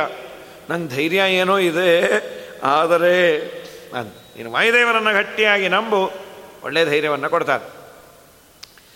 ಇದಾದ ಮೇಲೆ ನಿನ್ನ ಮಹಿಮೆ ಎಂಥದ್ದು ಅಂತ 5 ಶ್ಲೋಕದಿಂದ ಇನ್ನು 2ನೇ ಶ್ಲೋಕದಲ್ಲಿ ಅಂತಾರೆ. ಪ್ರಾಕ್ಪಂಚಾಶತ್ಸಹಸ್ರೈರ್ವ್ಯವಹಿತಮಮಿತಂ ಯೋಜನೈ ಪರ್ವತಂತ್ವಂ ಯಾವತ್ ಸಂಜೀವನದ್ಯೌಷಧ ನಿಧಿಮಧಿಕ ಪ್ರಾಣಲಂಕಾಮನೈಷೀ ಅದ್ರಾಕ್ಷೀದುತ್ಪತಂ ತಂ ತತ ಉತಗಿರಿಮುತ್ಪಾಟಯಂತಂ ಗೃಹೀತ್ವಾ ಯಾಂತಂಖೇ ರಾಘವಾಂಗ್ರೌ ಪ್ರಣತಮಪಿ ತದೈಕಕ್ಷಣೇ ತ್ವಾಂ ಹಿ ಲೋಕಃ. ಎಲ್ಲರೂ ಬಿದ್ದಿದ್ದಾರೆ, ಕಪಿಗಳೆಲ್ಲ. ಲಕ್ಷ್ಮಣನೂ ಬಿದ್ದಿಯಾನೆ, ಔಷಧಿ ತರಬೇಕು. ಎಲ್ಲೋ ಪಕ್ಕದಲ್ಲೇ ಮೆಡಿಕಲ್ ಶಾಪ್ ಇದೆ, ಅಥವಾ ನಾವೇ ಈಗೆಲ್ಲ ಫೋನ್ ಮಾಡಿದರೆ ಮನೆಗೆ ತಂದುಕೊಡ್ತಾರೆ, ಹೋಮ್ ಡೆಲಿವರಿ. ಅಪೋಲೋ ಗಿಪೋಲೋ ಅಲ್ಲೆಲ್ಲ ನಾವು ಫೋನ್ ಮಾಡೋದು ಒಂದೇ ಬಾಕಿ, ಮಾಡಿದರೆ ಪಾಪ ತಂದುಕೊಡ್ತಾರೆ. ಹೋಮ್ ಡೆಲಿವರಿ ಅಂದರೆ ಸ್ವಲ್ಪ ಜಾಸ್ತಿ ಇದಿರಬೇಕು. ಒಂದು ಅನಾಸಿನ್ ತೊಗೊಂಬ, ಒಂದು ರ್ಯಾಂಟ್ಯಾಕ್ ತೊಗೊಂಬ ಅಂತ ಇದ್ರೆ ಅವನಂತ ನಿಮಗೆಲ್ಲ ಅನಾಸಿನ ನಾ ತಗೋಬೇಕಾಗಿದೆ ನಿಮ್ಮಿಂದ ಅಂತ ಅಂತೂ ತಂದು ಕೊಡ್ತಾರೆ. ಹೋಮ್ ಡೆಲಿವರಿ ನಿಮಗೆ ಮನೆಗೆ ಕೊಡ್ತಾರೆ. ಇದು ಇದ್ದದ್ದಲ್ಲಿ ಇವರಿದ್ದದ್ದು ಲಂಕಾಪಟ್ಟಣದಲ್ಲಿ ಔಷಧಿಗಳಿದ್ದದ್ದು ಗಂಧಮಾದನ ಪರ್ವತ ಹಿಮವತ್ ಪರ್ವತದ ತಪ್ಪಲಿನಲ್ಲಿ 55,000 50,000 ಯೋಜನ. ಒಂದು ಯೋಜನ ಅಂದರೆ 8 ಅಥವಾ 9 ಮೈಲು. ಅದು ಇದ್ದದ್ದು 50,000 ಯೋಜನ ದೂರದಲ್ಲಿ. ಅದನ್ನು ತರಬೇಕಾಗಿತ್ತು. ನಿಜವಾಗಲೂ ಮೆಡಿಸನ್ ಬೇಕು ಅಂದಾಗ 50,000 ಯೋಜನದಲ್ಲಿರೋ ಮೆಡಿಸನ್ನು ತಗೊಂಬ ಅಂತಂದರೆ ಅಪ್ಪನಾಣೆ ಪೇಷಂಟ್ ಯಾರೂ ಬದುಕೋದೇ ಇಲ್ಲ. ಯಾರಿಗೆ ಸಾಧ್ಯ ಇದೆ? ಇದನ್ನು ತರಬೇಕು. ಶ್ರೀರಾಮಚಂದ್ರ ಹನುಮಂತನ ಪರಾಕ್ರಮವನ್ನು ತೋರಿಸಲಿಕ್ಕೆ ಇದೊಂದು ವ್ಯವಸ್ಥೆ ಮಾಡಿದ. ಶ್ರೀರಾಮಚಂದ್ರನಿಗೆ ಇವನ್ನೆಲ್ಲ ಬದುಕಿಸೋದೇನು, ಆ ಔಷಧಿಯನ್ನು ಕೊಡೋದ? ಧನ್ವಂತರಿ ಅವನು ಸ್ವಯಂ. ಒಮ್ಮೆ ಎಲ್ಲರನ್ನ ನೋಡಿದರೆ ಎದ್ದು ಕೂತಿರೋರು ಬ್ರಹ್ಮಣ್ಯತೀರ್ಥರಂತಹ ಮಹಾನುಭಾವರು, ವ್ಯಾಸರಾಜರ ತಂದೆ, ವ್ಯಾಸರಾಜರ ಅವತಾರವೇ ಆಗಿಲ್ಲ ರಾಮಾಚಾರ್ಯರು, ಧನ್ವಂತರಿ ಮಂತ್ರವನ್ನು ಜಪ ಮಾಡಿ ನೀರನ್ನು ಪ್ರೋಕ್ಷಣೆ ಮಾಡಿದರೆ ಎದ್ದು ಕೂತರು ಅಂದರೆ ವ್ಯಾಸರಾಜರ ತಂದೆ ತಾಯಿ ಮಕ್ಕಳಂತೂ ಆಗಿಲ್ಲ, ನಾವು ಇನ್ನು ಗುರುಗಳಲ್ಲಿ ಕೇಳಿ ಯಾತ್ರೆಯನ್ನು ಮಾಡಿ ಬರುವ, ಯಾತ್ರೆಯನ್ನು ಮಾಡಿದರೆ ನಮಗೆ ಸದ್ಗತಿ ಆಗತ್ತೆ ಅಂತ ಹೊರಟು ಬಂದವರು ಬನ್ನೂರಿನಿಂದ. ಅಬ್ಬೂರಿಗೆ ಬರೋದರಲ್ಲಿ ಇನ್ನೇನು ಅಬ್ಬೂರ ಹತ್ರ ಬರಬೇಕು, ಅವರಿಗೆ ತಲೆನೋವು ಅಂತ ಹೆಂಡತಿಯ ತೊಡೆ ಮೇಲೆ ತಲೆಯನ್ನು ಇಟ್ಟು ಮಲಗದವರು ಪರ್ಮನೆಂಟಾಗಿ ಮಲಗೇ ಬಿಟ್ಟರು, ಕೃಷ್ಣಾರ್ಪಣ ಆಗಿಬಿಟ್ರು. ಅರಣ್ಯ ಯಾರಿಲ್ಲ. ಆದರೆ ವ್ಯಾಸರಾಜರ ತಾಯಿ ಆಗಲಿಕ್ಕೆ ಲಾಯಕ್ಕವರು. ಏನು ಧೈರ್ಯ ಅವರದು. ಪತಿ ಹೋದ, ಹೌದು, ಅನಿವಾರ್ಯ, ದುಃಖ, ಹೌದು, ಆದರೆ ಅವನಿಗೆ ಸದ್ಗತಿ ಆಗಬೇಕಲ್ಲ, ಸದ್ಗತಿಯನ್ನು ಮಾಡಿಸ್ಬೇಕು. ಅಲ್ಲೇ ಆ ದೇಹವನ್ನು ಬಿಟ್ಟು ಮಠಕ್ಕೆ ಬಂದ್ಯಾರು. 4 ಜನನ ಕೇಳಿದ್ರು, ಈಗ ತಾನೇ ಪತಿಯನ್ನು ಕಳ್ಕೊಂಡಿದ್ದೇನೆ, ನೀವು ಬಂದು ಸಂಸ್ಕಾರವನ್ನು ಮಾಡಿಕೊಡಬೇಕು. ಆಗ ನೀನು ನಡಿ, ಇಲ್ಲೇ ಯಾಕೆ ಬಂದೆ, ಇದು ಮಠ, ಇದು ಇಲ್ಲೇ ಆಗಬೇಕು, ಆಯಿತು ಬರ್ತೇವೆ. ಬ್ರಹ್ಮಣ್ಯತೀರ್ಥರು ಬಂದದ್ದನ್ನು ನೋಡಿ ತಡಿಲಾರದೆ ನಮಸ್ಕಾರ ಮಾಡಿದರೆ, ಸ್ವಾಮಿಗಳು ಎಂದೂ ಆಶೀರ್ವಾದವನ್ನು ನಾರಾಯಣ ನಾರಾಯಣ ನಾರಾಯಣ ಅಂತಾರೆ ವಿನಃ ಯಾವುದೂ ಇದೆಲ್ಲ ಹೇಳೋದಿಲ್ಲ. ಆ ಪ್ರಸಂಗಕ್ಕೆ ತಕ್ಕಾಗಿ ದೀರ್ಘಾಯುಷ್ಮಾನ್ ಭವ, ದೀರ್ಘ ಸೌಮಂಗಲ್ಯಾಭಿವೃದ್ಧಿರಸ್ತು, ವಿದ್ಯಾವಾನ್ ಭವ, ಇದು ಯಾವುದೂ ಹೇಳೋದಿಲ್ಲ. ದೇವರು ಚೆನ್ನಾಗಿಟ್ಟು, ನಮ್ಮ ಉಪಾಸ್ಯ ಮೂರ್ತಿ ನಿಮ್ಮನ್ನು ಚೆನ್ನಾಗಿಟ್ಟಿರಲಿ, ಇತಿ ನಾರಾಯಣ ಸ್ಮರಣೆಗಳು. ಆದರೆ ಈ ಪುಣ್ಯಾತ್ಮರಂದರು ದೀರ್ಘ ಸೌಮಂಗಲ್ಯಾಭಿವೃದ್ಧಿರಸ್ತು.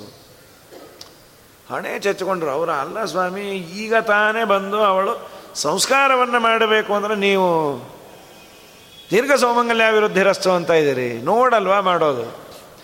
ಏನು ನೋಡಿ ಮಾಡೋದು ಅಂದರು. ನಾನು ನುಡಿದದ್ದಲ್ಲ, ದೇವರು ನುಡಿಸಿರೋದು. ಅವರು ಸತ್ತಿಲ್ಲ. ಯಾಕೆ ಅಂದರು.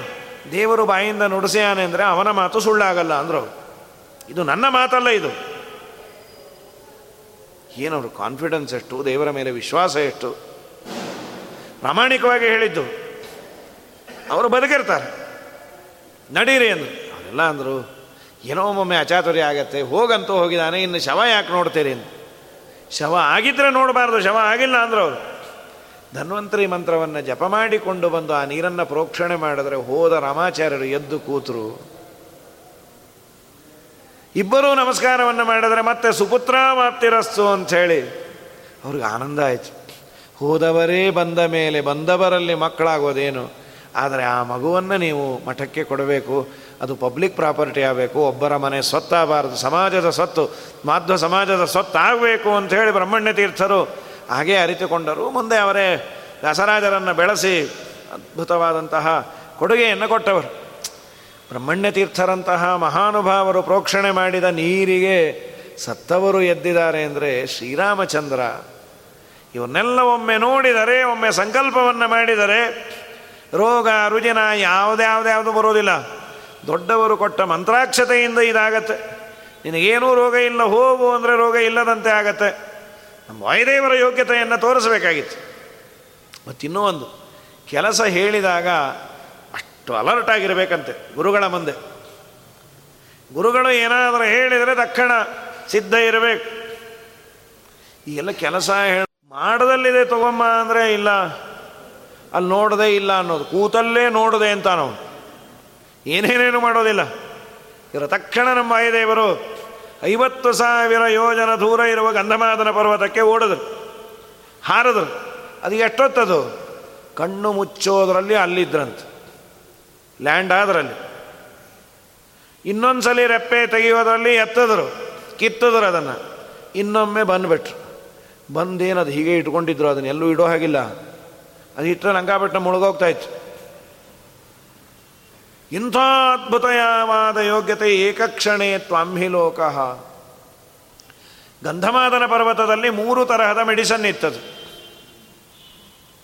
ಸಂಧಾನಕರಣಿ, ಮೂಳೆಗಳು ಮುರಿದಾಗ ಅದನ್ನು ಅಥವಾ ದೇಹದ ಅವಯವ ತುಂಡಾದಾಗ ಒಂದನ್ನೊಂದನ್ನು ಜಾಯಿಂಟ್ ಮಾಡೋದು ಸಂಧಾನಕರಣಿ.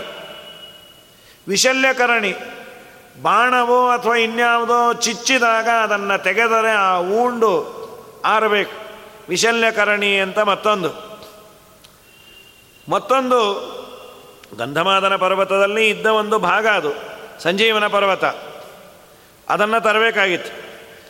ಅದನ್ನು ತರಲಿಕ್ಕೆ ಹೋದಾಗ ಸಂಧಾನಕರಣಿ, ವಿಶಲ್ಯಕರಣಿ, ಸವರ್ಣಕರಣಿ ಅಂತ ಏನಾದರೂ ಆಗ್ನೇಯಾಸ್ತ್ರವನ್ನು ಬಿಟ್ಟು ಅವನ ಬಣ್ಣ ಸುಟ್ಟು ಮಾಡಿ, ಈಗ ನಮಗೆಲ್ಲ ಸೈಲೆನ್ಸರ್ ತಗಲಿದಾಗ ಅಥವಾ ಇನ್ಯಾವುದೋ ಗಾಯ ಆದಾಗ ಅಲ್ಲಿ ಸುಟ್ಟ ಕಲೆ ಹೋಗೋದಿಲ್ಲ, ಅದು ಹೋಗಲಿ ಅಂತ ಯಾವುದ್ಯಾವುದೋ ಕ್ರೀಮ್ಗಳೆಲ್ಲ ಹಚ್ಚಿ ಮಾಡಿ ಏನೇನೋ ಮಾಡ್ಕೊಳ್ತೀವಲ್ಲ.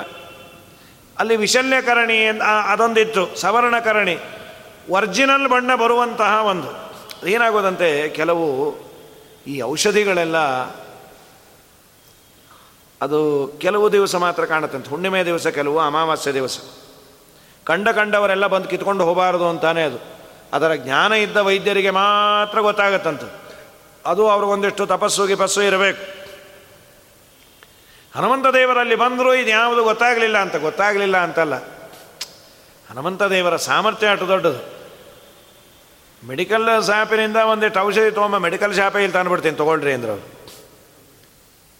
ಇದು ಪ್ರಾಕ್ 55,000 ಯೋಜನೈ ಪರ್ವತಂತ್ವಂ ಯಾವ ಸಂಜೀವನಾದ್ಯ ಔಷಧಿ ನಿಧಿ, ಔಷಧಿಗಳ ನಿಧಿ ಅದು.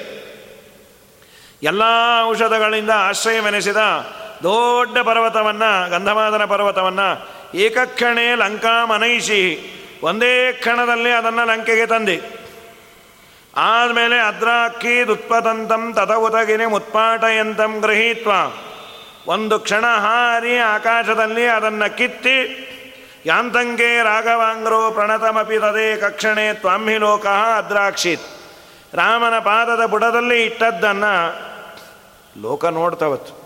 ಓಹ್, ಏನು ಹನುಮಂತ ದೇವರ ಸಾಮರ್ಥ್ಯ! ಏನನ್ನ ಬೇಕಾದ್ರೆ ಮಾಡಬಲ್ಲರು. ಇದು ಊಹೆನೇ ಮಾಡಲಿಕ್ಕಾಗೋದಿಲ್ಲ. ಹನುಮಂತ ದೇವರು ಹೇಗೆ ತಂದರು ಗಂಧಮಾದನ ಪರ್ವತವನ್ನು? ಅದು ಇಷ್ಟು ಸ್ಪೀಡಾಗಿ ತರೋದು ಅಂದ್ರೇನು? ಒಂದು ಕ್ಷಣ ಹೋದರು, ಒಂದು ಕ್ಷಣ ಬಂದರು, ಮತ್ತೊಂದು ಕ್ಷಣದಲ್ಲಿ ಆ ಎಲ್ಲರನ್ನ ಶ್ರೀರಾಮಚಂದ್ರ ಬಹಳ ಆನಂದಪಟ್ಟಂತೆ. ಆಕಾಶ ಮಾರ್ಗದಲ್ಲಿ ಅನಾಯಾಸವಾಗಿ ನೀನು ಅದನ್ನು ತಂದಿ ಅಂತ ಸ್ತೋತ್ರವನ್ನು ಮಾಡ್ತಾರೆ. ಈ ಶ್ಲೋಕವನ್ನು ಪಠನೆ ಮಾಡೋದರಿಂದ ಆಗುವ ತುಂಬ ದೊಡ್ಡ ಲಾಭ ಅಂದರೆ, ಈ ಔಷಧವನ್ನು ತಗೊಳ್ತಾ ಇರ್ತೀವಿ, ಎಷ್ಟೇ ತೊಗೊಂಡ್ರೂ ಅದು ಆ್ಯಕ್ಟಿವೇಟ್ ಆಗಿರಲ್ಲೋ, ಡೋಸೇಜೇ ಕಮ್ಮಿ ಇರುತ್ತೋ, ಏನು ನಮ್ಮ ಮನೆ ಬರ ಗೊತ್ತಾಗೋದಿಲ್ಲ. ಈ ಸ್ತೋತ್ರವನ್ನು ಪಠನೆ ಮಾಡಿ, ರೋಗ ಅಂತೂ ರೋಗ ಬಂದಾಗ ಔಷಧಿಯನ್ನು ಬಿಡೋದಲ್ಲ, ತೆಗೆದುಕೊಳ್ಳೋದು. ಪಠನೆ ಮಾಡಿ ಅದನ್ನು ಯಾರಿಗೆ ರೋಗ ಬಂದಿದೆಯೋ ಅವ್ರಿಗೆ ಔಷಧಿ ಕೆಲಸ ಮಾಡಲಿ ಅಂತ ಕೊಟ್ಟರೆ, ಔಷಧಿ ಚೆನ್ನಾಗಿ ಎಲ್ಲಿ ಹೋಗಿ ಕೆಲಸ ಮಾಡಬೇಕೋ ಅಲ್ಲೇ ಮಾಡತ್ತಂತೆ. ಒಳ್ಳೆ ಅವನಿಗೆ ವೀರ್ಯ ಸಿದ್ಧಿ ಆಗತ್ತೆ. ಔಷಧಿ ಮತ್ತು ವೀರ್ಯ ಚೆನ್ನಾಗಿ ಸಿದ್ಧಿ ಆಗಬೇಕು ಅಂದರೆ ಈ ಶ್ಲೋಕವನ್ನು ನೀವು ಪಠನೆ ಮಾಡಿ ಅನಾಯಾಸವಾಗಿ. ವಾಯುದೇವರ ಅದ್ಭುತವಾದ ಸಾಮರ್ಥ್ಯ ಅಂದರೆ ಅದನ್ನು ಅನಾಯಾಸವಾಗಿ ತಂದಿದ್ದು ಸರಿ. ಇದಾದ ಮೇಲೆ ಅದನ್ನು ಮತ್ತೆ ಅಲ್ಲೇ ತೊಗೊಂಡೋಗಿ ಇಡಬೇಕಲ್ಲ. ತುಂಬ ದೊಡ್ಡದನ್ನು ತಂದರೆ ಅದನ್ನು ಇಡಬೇಕಾದ್ರೆ ಸ್ವಲ್ಪ ಔದಾಸೀನ್ಯವೇ. ಮತ್ತು ಅಲ್ಲೇ ಹೋಗಿ ಇಟ್ಟು ಬಂದ್ರ ಇಲ್ಲ. ವಾಯುದೇವರು ಏನು ಮಾಡೋದು, ಸುಮ್ಮನೆ ಹೀಗಂದರು ಅದನ್ನು. ಸುಮ್ಮನೆ ಹೀಗೆ ಒಂದು ಇಲ್ಲೇನೋ ಪುಟ್ಟ ಒಂದು ಅಕ್ಷತೆ ಕಾಳು ಅಥವಾ ಇನ್ನೇನೋ ಇದ್ದಾಗ ಹೀಗಂದಾಗ ಅದು ಎಲ್ಲಿ ಬಿತ್ತದು? ಕರೆಕ್ಟಾಗಿ ಎಲ್ಲಿ ಕಿತ್ತಿದ್ರೋ ಅಲ್ಲೇ, ಒಂದಿಂಚಾಚೆ ಈಚೆ ಬರದೆ ಅದನ್ನು ಕಿತ್ತಿದಾಗ ಕೆಲವು ಕಲ್ಲು ಹಳ್ಳ ಬಿದ್ದಿತ್ತು, ಕೆಲವು ಡುಬ್ಬ ಇತ್ತು, ಸರ್ಫೇಸ್ ಎಲ್ಲ ಫ್ಲ್ಯಾಟ್ ಆಗಿರಲಿಲ್ಲ, ಕೆಲವು ಹೀಗಿತ್ತು ಎದ್ದು ನಿಂತ, ಕೆಲವು ಹಳ್ಳ, ಆ ಹಳ್ಳದ್ದು ಬೆಟ್ಟಕ್ಕೆ ಸಿಕ್ಕೊಂಡಿತ್ತು. ಅದೆಲ್ಲವೂ ಒಂದು ಇಂಚು ಆಚೆ ಈಚೆ ಸರಿದೆ ಅಲ್ಲೇ ಕೂತ್ಕೋತಂತೆ. ಇದು ವಾಯುದೇವರ ಅದ್ಭುತವಾದ ಸಾಮರ್ಥ್ಯ ಅಂತ ನಮ್ಮ ಗುರುಗಳು ಇದರ ಬಗ್ಗೆ ಈ ಶ್ಲೋಕಕ್ಕೆ ಒಂದು ವ್ಯಾಖ್ಯಾನವನ್ನು ಇನ್ನೊಂದು ರೀತಿಯಾಗೂ ಹೇಳಿದರು. ವಾಯುದೇವರು ಇದನ್ನು ತಂದರು. ಏನು ಇಡೀ ಮಹತ್ತತ್ವವನ್ನು ಹೊತ್ತ ವಾಯುದೇವರಿಗೆ ಇದೇನದು? ವಾಯುದೇವರ ಬೆನ್ನಿನ ಮೇಲೆ ಶೇಷದೇವರು, ಬೆನ್ನ ಮೇಲೂ ಅಲ್ಲ, ಬೆನ್ನ ಬಾಲದ ಮೇಲೆ ಕೂರ್ಮರೂಪದಿಂದ ವಾಯುದೇವರಿದ್ದಾರೆ. ಕೂರ್ಮರೂಪದ ವಾಯುದೇವರ ಬಾಲದ ಮೇಲೆ ಶೇಷದೇವರಿದ್ದಾರೆ. ಶೇಷದೇವರ ತಲೆ ಮೇಲೆ ಬ್ರಹ್ಮಾಂಡ ಇದೆ. ಬ್ರಹ್ಮಾಂಡ ಎಷ್ಟು ದಪ್ಪ ಇದೆ ಶೇಷದೇವರ ಮೇಲೆ? ಏನಿಲ್ಲ. ಶೇಷದೇವರ ತಲೆಯನ್ನು, ಒಂದು ದೊಡ್ಡ ಹಾವು, ಹೆಡೆಯೆತ್ತಿದ ಹಾವನ್ನು ನಾವು ನೋಡಿದಾಗ ಅದರ ತಲೆಯ ಮೇಲೆ ಒಂದು ಸಾಸಿವೆ ಕಾಳು ಇದ್ದರೆ ಹೇಗೆ ಕಾಣಬೇಕು ಹಾಗೆ ಇದೆಯಂತೆ. ಶೇಷದೇವರ ತಲೆಯ ಮೇಲೆ ಬ್ರಹ್ಮಾಂಡವೇ ಸಾಸಿವೆ ಕಾಳಿನಂತೆ ಇದೆ. ಬ್ರಹ್ಮಾಂಡದಲ್ಲಿರೋ ಒಂದು ಪುಟ್ಟ ಪರ್ವತ ಅಂದರೆ ಅದು ಸಾಸಿವೆಯ 1/10 ಅಲ್ಲ. ಇದೇನು ದೊಡ್ಡದಲ್ಲ, ಮತ್ತೇನು ಇದನ್ನು ಮಹಿಮೆ ಅಂತ ಹೇಳಿದ್ದು ಅಂದರೆ ಅನಂತ ಜೀವರಾಶಿಗಳ ಕರ್ಮವನ್ನು ಅಲಾಟ್ಮೆಂಟ್ ಮಾಡೋರು ಇವರೇ ಅಂತ. ಅನಂತ ಜೀವರಾಶಿಗಳು ಪುಣ್ಯವನ್ನೋ ಪಾಪವನ್ನೋ ಎಲ್ಲ ಮಾಡ್ತಾರೆ. ಮಾಡಿದ ಎಲ್ಲ ಪಾಪ ಪುಣ್ಯಗಳನ್ನು ದೇವರಿಗೆ ಅರ್ಪಣೆ ಮಾಡೋದು ವಾಯುದೇವರು. ಅರ್ಪಣೆ ಮಾಡಿದ ಮೇಲೆ ಅನಂತ ಜೀವರಾಶಿಗಳು ಮಾಡಿದ ಪುಣ್ಯಕ್ಕೆ ದೇವರು ಏನು ಫಲವನ್ನು ಕೊಟ್ಟಿರ್ತಾನೆ, ಆ ಅನಂತ ಫಲವನ್ನು ಅವನವನ ಫೈಲನ್ನು ಅವನಿಗೆ ಕೊಡಬೇಕು. ಯಾರಿಗೂ ಮತ್ತೆ ಸರಿ ನಿನ್ನ ಫೈಲ್ ನಿನಗೆ ಕೊಟ್ಟೇನೆ, ಇನ್ನು ನಿನ್ನ ಹಣೆ ಬಾರ ನೀನು ನೋಡ್ಕೋ ಅಲ್ಲ. ಒಂದೊಂದು ಕ್ಷಣಕ್ಕೂ ಅವನ ಕರ್ಮದಿಂದ ಅವನಿಗೆ ಸುಖವೋ ದುಃಖವೋ ಆಗೋದನ್ನು ವ್ಯವಸ್ಥೆ ಮಾಡೋದು ವಾಯುದೇವರ ಜವಾಬ್ದಾರಿ. ಇದು ಎಷ್ಟು ಜನಕ್ಕೆ? ಒಬ್ಬರಿಗೆ, ಇಬ್ಬರಿಗೆ, 10 ಜನಕ್ಕೆ ಅಲ್ಲ. ಅನಂತ ಜೀವರಾಶಿಗಳ ಕರ್ಮ ಒಂದೊಂದು ಸೆಕೆಂಡಿಗೆ ಏನೇನಾಗಬೇಕು ಅದನ್ನು ವಾಯುದೇವರು ಮಾಡೋದು. ಇದನ್ನು ಮಾಡುವ ವಾಯುದೇವರಿಗೆ ಒಂದು ಪರ್ವತವನ್ನು ಬಿಸಾಕೋದು ಅಂದರೆ ಏನು ದೊಡ್ಡದು ಅಂತ. ಅನಂತ ಜೀವರಾಶಿಗಳ ನಿಯಾಮಕರು ವಾಯುದೇವರು ತುಂಬ ದೊಡ್ಡದು. ಯಾರ್ಯಾರು ಏನೇನು ಮಾಡಿರ್ತಾರೆ ನಾವೇ ಏನು ಮಾಡಿರ್ತೀವಿ ನೆನಪಿರೋದಿಲ್ಲ, ಇನ್ನು ಮಂದಿ ಎಲ್ಲ ಏನು ಮಾಡಿರ್ತಾರೆ. ಒಂದು ಫ್ಯಾನ್ ಕೆಳಗೆ ಇಬ್ಬರನ್ನು ಕೂಡಿಸ್ಬೇಕು. ಒಬ್ಬನಿಗೆ ಫ್ಯಾನ್ ಕಂಡ್ರೆ ಆಗಲ್ಲ, ಆದರೆ ಅವನು ಯಾವುದೋ ಪಾಪ ಮಾಡಿದ್ದಕ್ಕೆ ಅದರ ಕೆಳಗೆ ವಾಯುದೇವರು ಕೂಡಿಸ್ಬೇಕು. ಇನ್ನೊಬ್ಬನಿಗೆ ಫ್ಯಾನ್ ಬೇಕೇ ಬೇಕು, ಅದರ ಕೆಳಗೆ ಕೂಡಿಸಿರ್ತಾರೆ. ಈ ಬೇಡದೇ ಇದ್ದವನು ಆಗಾಗ ಎದ್ದೆದ್ದು ಆರಿಸ್ತಾ ಇರ್ತಾನೆ, ಇವನು ಬೇಕಾದವನು ಮತ್ತೆ ಹಾಕಿಸ್ತಾನೆ. ಇಬ್ಬರನ್ನು ಅಲ್ಲೇ ಕೂಡಿಸಿ ಇಬ್ಬರಿಗೂ ಜಗಳ ಹತ್ತಿಸುವ ಕರ್ಮ ಇದ್ದದ್ದು ನೋಡಿ ವ್ಯವಸ್ಥೆ ಮಾಡೋದು. ಇದು ಅನಂತ ಜೀವರಾಶಿಗಳಿಗೆ ವಾಯುದೇವರು ಮಾಡಬೇಕು ಅಂದರೆ ಇದನ್ನು ನಾವು ಊಹೆಯನ್ನೇ ಮಾಡಲಿಕ್ಕಾಗಲ್ಲ. ಇಬ್ಬರಿಗ ವಾಯುದೇವರ ಕರ್ಮ ಅಪಾರ. ಅದು ಪ್ರಾಣ ಅಪಾನ ವ್ಯಾನ ಉದಾನ ಸಮಾನ ನೀನೆ ಆನಂದ ಭಾರತಿ ರಮಣ ಆನಂದ ಭಾರತಿ ರಮಣ ನೀನೆ ಶರ್ವಾದಿ ಗೀರ್ವಾಣಾದ್ಯರಿಗೆ ಜ್ಞಾನಧನ ಪಾಲಿಪವರೆಣ್ಯ ಜ್ಞಾನಧನ ಪಾಲಿಪವರೆಣ್ಯ ನಾನು ನಿರತದಲ್ಲಿಯೇ ನೆನೆದಗಿದೆ ಮಾನಸಾದಿ ಕರ್ಮ ನಿನಗೊಪ್ಪಿಸುವೆನು ಪ್ರಾಣನಾಥ ತಿರುವಿನಯ ವಿಠಲನ ಕಾಣಿಸಿಕೊಡುವುದು ಭಾನುಪ್ರಕಾಶ ಪವಮಾನ ಪವಮಾನ ಪವಮಾನ ಜಗದ ಪ್ರಾಣ. ಈ ಮಾತನ್ನೇ ವಾಯುದೇವರ ಬಗ್ಗೆ ರಾಘವೇಂದ್ರ ಸ್ವಾಮಿಗಳಂದದ್ದು. ಪ್ರತಿದಿನಂ ಪ್ರತಿಕ್ಷಣಂ ಬುದ್ಧಿಶೋಧಕೇನ, ಎಲ್ಲರ ಬುದ್ಧಿಯನ್ನು ಶೋಧನೆ ಮಾಡಿ ಅವರವರ ಕರ್ಮಾನುಸಾರವಾಗಿ ಏನೇನು ಪಾಪವೋ ಪುಣ್ಯವೋ ಆ ಫಲವನ್ನು ಕೊಡೋನು, ಅದನ್ನು ಸ್ವೀಕಾರ ಮಾಡೋನು. ಇಷ್ಟೆಲ್ಲ ಮಾಡು ವಾಯುದೇವರಿಗೆ ಒಂದು ಪರ್ವತವನ್ನು ತಂದು ಇಟ್ಟರು ಅಂದರೆ ಏನು ಅದೇನು ದೊಡ್ಡದು, ನಮಗೆ ತುಂಬ ದೊಡ್ಡದು. ಆದ್ದರಿಂದ ವಾಯುದೇವರು ಮಾಡಿದ್ದನ್ನು ಹೇಳ್ತಾರೆ. ಕ್ಷಿಪ್ತ ಪಶ್ಚಾತ್ ಸಲೀಲಂ ಶತಮತುಲಮತೆ ಯೋಜನಾಂ ಸವುಚ್ಚ ಸ್ಥಾವದ್ವಿಸ್ತಾರವಾಂಶ್ಚಪ್ಯುಪಲ ಲವೈವ ವ್ಯಗ್ರಬುದ್ಧ್ಯಾತ್ಮಯಾತಃ ಸ್ವಸ್ವಸ್ಥಾನಸ್ಥಿತಾತಿಸ್ಥಿರಶಕಲಶಿಲಾಜ್ಜಾಲಸಂಶ್ಲೇಷನಷ್ಟ ಛೇದಾಂಕಪ್ರಾಗಿವಾಭೂತ್ ಕಪಿವರೌ ಪುಷಸ್ಥೇನ ಮಕ್ಕೌಶಲಾಯ. ಅದಕ್ಕಂದ್ರು ಕ್ಷಿಪ್ತ ಪಶ್ಚಾತ್ ಸಲೀಲಂ, ಅನಾಯಾಸವಾಗಿ ನೀನು ಅದನ್ನು ವಾಪಸ್ಸಿಟ್ಟೆ. ಅದು ಹೇಗೆ? ಹೇ ಅತುಲಮತೆ, ವಾಯುದೇವರಿಗೆ ಅತುಲಮತೆ ತುಲಾ ಅಂದರೆ ತುಲನೆ ಮಾಡೋದು, ಕಂಪೇರ್ ಮಾಡೋದು. ಅತುಲ ಅಂದರೆ ನಿನ್ನನ್ನು ಕಂಪೇರ್ ಮಾಡಲಿಕ್ಕೆ ಮತ್ತೊಬ್ಬ ಇಲ್ಲೇ ಇಲ್ಲ. ಅತುಲ ಮಾತೆ ಅಸದೃಶವಾದ ಜ್ಞಾನವುಳ್ಳ ಹೇ ವಾಯುದೇವರೇ, ಹೇ ಹನುಮಂತನೇ. ಹನುಮಂತ ಅಂದರೆ ಅದೇ ಹನುಮಂತ, ಹನ ಅನ್ನೋ ವರ್ಬದು, ಹನ ಹಿಂಸಾಗತ್ಯೋಹೋ ಅಂತ ವಾದಿರಾಜರು ಹನುಮಂತ ಅನ್ನೋ ಶಬ್ದವನ್ನು ವಿವರಣೆ ಮಾಡ್ತಾರೆ. ಹನ ಅಂದರೆ ಜ್ಞಾನ ಅಂತ, ಮಂತ ಅಂದರೆ ಉಳ್ಳವನು ಅಂತೀವಲ್ಲ ನಾವು. ಬಲವಂತ, ಗುಣವಂತ, ಧನವಂತ, ವಂತಿಕೆಗಳು ಅಂದರೆ ಉಳ್ಳವನು ಅಂತ ಮತ್ತು ಪ್ರತ್ಯಯ ಅಂತ ಕರೀತಾರೆ. ಧನ ಅಸ್ಯ ಅಸ್ತಿ ಇತಿ ಧನವಾನ್, ಧನವಂತ. ಗುಣವುಳ್ಳವನು ಗುಣವಂತ. ಇವನು ಹನವುಳ್ಳವನು ಹನವಂತ, ಹನಮಂತ ಅಂತ ಆಗಬೇಕಾಗಿತ್ತು. ಹನುಮಂತ ಯಾಕೆ? ಹನ ಅನ್ನೋದು ಅದು ವರ್ಬದು, ಜ್ಞಾನವುಳ್ಳವನು. ವಾದಿರಾಜರಂತಾರೆ ಬರೀ ಜ್ಞಾನವುಳ್ಳವನು ಅಂದರೆ ನಮಗೂ ನಿಮಗೂ ಜ್ಞಾನ ಇದೆ, ಚೇತನ ಸಾಮಾನ್ಯ ಧರ್ಮ ಅದು. ಕಲ್ಲಿಗೆ ಜ್ಞಾನ ಇಲ್ಲ, ಮನುಷ್ಯನಿಗೆ ಇದೆ. ಅದು ಜ್ಞಾನ ತುಂಬ ಇದೆಯೋ ಕಮ್ಮಿ ಇದೆಯೋ ಅದೆಲ್ಲ ಬಿಡ್ರಿ, ಜ್ಞಾನ ಇದೆಯೋ ಇಲ್ಲವೋ ಇದೆ. ಆದ್ದರಿಂದ ನಾವು ಹನುಮಂತರೇ ಆಗ್ಬಿಡ್ತೀವಿ. ಅದಕ್ಕೆ ಹೂ ಅಂದರು. ಹೂ ಅಂದರೆ ಉತ್ಕೃಷ್ಟವಾದ ಜ್ಞಾನ, ಒಳ್ಳೆಯ ಜ್ಞಾನ ಅಂದರು.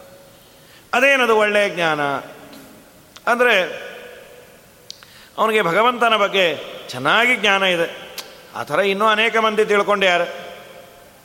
ಅದಕ್ಕೆ ಅವರು ಹನುಮಂತ ಆಗೋದಲ್ಲ, ಅದಕ್ಕೆ ಬೇಡ ಅಂದರು. ಹೂ ಪ್ಲಸ್ ಹೂ ಅಂದರು. ಆ ಹೂಗೆ ಇನ್ನೊಂದು ಹೂ ಸೇರಿಸಿದ್ರು, ಹೂ ಅಂತ ಮಾಡಿದ್ರು. ಅದೇನದು? ಪ್ರಳಯ ಕಾಲದಲ್ಲೂ ಯಾರ ಜ್ಞಾನ ಅನ್ನೋದು ನಾಶ ಆಗೋದಿಲ್ಲ. ಪ್ರಳಯ ಕಾಲದಲ್ಲೂ ಪ್ರಳಯೇಪರಿ ಪ್ರತಿಭಾತ ಪರಾವರಾಹ, ಪ್ರಳಯ ಕಾಲದಲ್ಲೂ ನಾಶವಾಗದ ಜ್ಞಾನವುಳ್ಳವನು ಯಾವನೋ ಅವನು ಹನುಮಂತ ಅಂತ ವಾದಿರಾಜರು ಹನುಮಂತ ಅಂತ. ಒಂದೇ ಹಂತಂ ಹನುಮಾನ್ ಅಂದರು. ಹನುಮಾನ್ ಅಲ್ಲ, ಹನುಮಾನ್. ನೀನು ಮಹಾಜ್ಞಾನ. ಪ್ರಳಯ ಕಾಲದಲ್ಲೂ ಮಲಗಿದಾಗಿರ್ತಾರಂತೆ. ದೇವರು ಹೇಳ್ತಾನೆ ಎಲ್ಲ ಮಲಗಬೇಕು, ಆಗಲಿ ಮಲಗಿರ್ತೀನಿ. ಆಗೇನು ಮಾಡ್ತೀರಿ? ಮಲಗಿದಾಗ ನಮ್ಮ ಯಾವ ಇಂದ್ರಿಯಗಳು ಆ್ಯಕ್ಟಿವೇಟ್ ಆಗಿರೋದಿಲ್ಲ. ಉಸಿರಾಟ ಒಂದಿರತ್ತೆ, ಕಣ್ಣು, ಕಿವಿ, ಮೂಗು, ಬಾಯಿ ಯಾವುದಿರೋದಿಲ್ಲ. ಆದರೆ ವಾಯುದೇವರದು ಪ್ರಳಯ ಕಾಲದಲ್ಲೂ ಮಲಗಿದಾಗಲೂ ದೇವರ ಚಿಂತನೆಯನ್ನು ಮಾಡ್ತಾ ಮಲಗಿರ್ತಾರೆ. ಆದ್ದರಿಂದ ಅವರು ಹನುಮಂತ ಅಂತ. ಕ್ಷಿಪ್ತ ಪಶ್ಚಾತ್ ಸಲೀಲಂ, ಹೇ ಅತುಲ ಮತೆ ಅಸದೃಶವಾದ ಬುದ್ಧಿಯುಳ್ಳ ಹನುಮಂತ, ತಂದ ಕೆಲಸ ಆದ ಮೇಲೆ ಶತಯೋಜನಾನ ಮುಚ್ಚಃ, ಅಷ್ಟೇ ವಿಸ್ತಾರ, ಅಷ್ಟೇ ಹೈಟ್ ಅದು. ಅಷ್ಟು ವಿಸ್ತಾರವಾದ ಪರ್ವತವನ್ನು, 100 ಯೋಜನ ವಿಸ್ತಾರವಾದ ಪರ್ವತವನ್ನು ನೀ ಏನು ಮಾಡಿದೆ? ಲಂಕೆಯಿಂದ ಉಪಾಲ ಲವ ಇವ. ಉಪಾಲ ಅಂದರೆ ಕಲ್ಲು, ಪುಟ್ಟ ಕಲ್ಲಿಗೆ ಉಪಾಲ ಅಂತ ಕರೀತಾರೆ. ಪುಟ್ಟ ಕಲ್ಲು, ಕಲ್ಲಿನ ಲವ, ಅದರ ಪೀಸ್. ಸುಮ್ಮನೆ ಒಂದು ಹೀಗೆ ಎಸೆದರು ವಾಯುದೇವರು. ವ್ಯಗ್ರಬುದ್ಧ್ಯಾತ್ವಯಾತಃ ಸಲೀಲಂ, ಅನಾಯಾಸವಾಗಿ ವ್ಯಗ್ರಬುದ್ಧ, ಏನೋ ಔದಾಸೀನ ಬುದ್ಧಿಯಿಂದ. ವ್ಯಗ್ರಬುದ್ಧಿ ಅಂದರೆ ಇನ್ನೊಂದು ಕಡೆ ಮನಸ್ಸಿತ್ತು ಅಂತ, ಇನ್ನೊಂದು ಕಡೆ ಮನಸ್ಸು ಅಂತ ವಾಯುದೇವರಿಗೆ ಎಂದೂ ಇಲ್ಲ. ಶ್ರೀರಾಮನ ಪಾದಕಮಲಗಳಲ್ಲೇ ಸದಾ ಮನಸ್ಸು ಇರುತ್ತೆ. ಅನ್ಯ ಅಂದರೆ ಅವರೇ, ಅನ್ಯ ಅಂತ ದೇವರನ್ನು ಕರೀತಾರೆ. ನೀನೇನು ಬಿಸಾಕ್ದಿಯಲ್ಲ, ಸ್ವಸ್ಥಾನ ಸ್ಥಿತ, ತನ್ನ ತನ್ನ ಸ್ಥಾನದಲ್ಲೇ ಅತಿಸ್ಥಿರ ಶಕಲ ಶಿಲಾಜಾಲ ಸಂಶ್ಲೇಷನಷ್ಟಚ್ಛೇದಾಂಕ ಪ್ರಾಗಿವಾಭೂತ್. ಆ ಕಲ್ಲುಗಳು ಅಲ್ಲಲ್ಲೇ ಕೂಡುವಂತೆ ಕಿತ್ತಿದ ಗುರುತು ಇರಬಾರ್ದು, ಹಾಗಾಯ್ತು. ಹೇ ಕಪಿವರ ಉಪುಷ, ನಿನ್ನ ಕೌಶಲಕ್ಕೆ ದೊಡ್ಡ ಒಂದು ನಮಸ್ಕಾರ ಅಂಥೇಳಿ ಈ ಶ್ಲೋಕವನ್ನು ಪಠನೆ ಮಾಡಿದ್ರೆ ಸ್ಥಿರವಾದ ಫಲ ಸಿಗತ್ತಂತೆ. ಒಂದು ಸ್ಥಿರತೆ ಬೇಕು. ಎಲ್ಲೋ ಕೆಲಸದಲ್ಲಿ ಕಿತ್ತಾಕ್ತಾರೋ ಏನೋ, ಕಿತ್ತಾಗಿ ಈಗೆಲ್ಲ ಡೌಟೇ ಇದೆ. ಈಗ ಅವನೇನೋ ಬಂದವನು ಎಲ್ಲರನ್ನೂ ಕಳಿಸ್ಬಿಡ್ತೀನಿ ಅಂತ ಏನಂತ, ಅಮೇರಿಕಾದಲ್ಲಿದ್ದವನ್ನೆಲ್ಲ ಎಲ್ಲರನ್ನೂ ಒದ್ದೋಡಿಸ್ತೀನಿ ಅಂತ. ಅಥವಾ ಇಲ್ಲೇ ಯಾವುದೋ ಕೆಲಸ ಕಾರ್ಯದಲ್ಲಿ ಇಟ್ಕೊಂಡಿರ್ತಾರೆ, ಅಧಿಕಾರ ವರ್ಗ ಚೇಂಜ್ ಆದಮೇಲೆ ಇವ್ರು ಬೇಡ ಇನ್ನೊಬ್ಬರನ್ನ ಇಟ್ಕೊಂಡಿರ್ತೀವಿ. 45-50 ವರ್ಷ ಆದಮೇಲೆ ಕೆಲಸದಿಂದ ಕಿತ್ತಾಕ್ತೀವಿ ಅಂದರೆ ಪ್ರಾಣ ಹೋಗುತ್ತೆ. ಎಲ್ಲಿ ಬೇರೆ ಕೆಲಸ ಸಿಗೋದಿಲ್ಲ. ಆ ಮಾಡೋ ಕೆಲಸವೂ ಇವನು ನೆಟ್ಟಾಗಿ ಮಾಡಿರಲ್ಲ. ಅಲ್ಲೂ ಕಿತ್ತಾಕ್ಬಿಟ್ರೆ ಗತಿ ಏನು? ಈ ಕೆಲಸ ಒಂದಾಯ್ತು, ಯಾವುದೇ ಒಂದು ಮಾಡಬೇಕಾ, ಒಂದು ಪಾರಾಯಣವನ್ನು ಮಾಡ್ತೇವೆ. ಪಾರಾಯಣ ಅರ್ಧಂಬರ್ಧಕ್ಕೆ ನಿಲ್ತಾ ಇರುತ್ತೆ, ಅದು ಮುಗಿಯೋದೇ ಇಲ್ಲ. ಅದು ಶುರು ಆಗುತ್ತೆ, ಇನ್ನೇನೋ ಕೆಲಸ ಹಚ್ಚುತ್ತಾರೆ, ಮತ್ತೆ ಹೋಗ್ತಾನೆ. ಎಲ್ಲಿ ನಿಲ್ಲಿಸಿದ್ದ ಮರ್ತು ಹೋಗ್ತಾನೆ, ಹಾಳಾಗಲಿ ಬಿಡು ಮೊದಲಿಂದ ಶುರು ಮಾಡ್ತೀನಿ. ಪಾರಾಯಣ ಹೋಗಲಿ ಕೆಲವರು ಸಂಧ್ಯಾ ವಂದನೆ ಮುಗಿಯೋದಿಲ್ಲ, ಸ್ಥಿರತೆ ಇರೋದಿಲ್ಲ.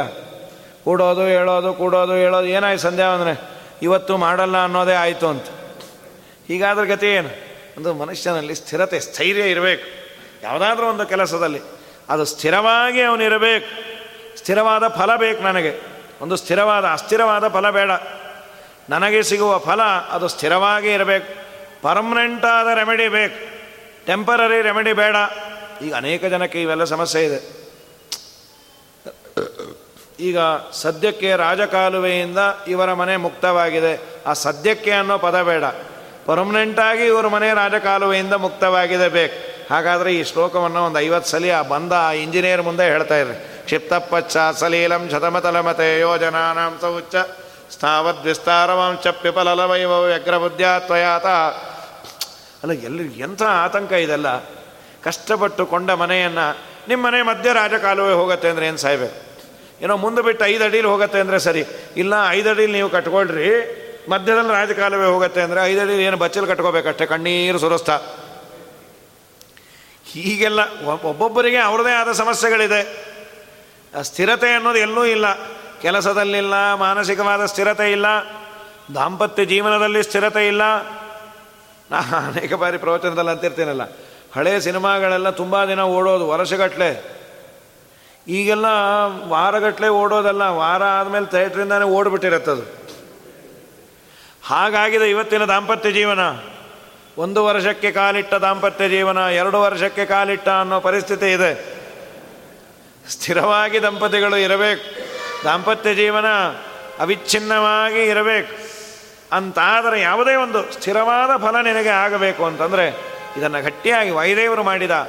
ಅವರು ಆ ಬಿಸಾಕಿದಂತಹ ಒಂದು ಪರ್ವತವು ಒಂದೇ ಒಂದು ಗೆರೆಯು ಆಚೆ ಈಚೆ ಬಾರದಂತೆ ಗಟ್ಟಿಯಾಗಿ ನಿಲ್ತು ಅಂತ ವೈದೇವರನ್ನು ಚಿಂತನೆ ಮಾಡು.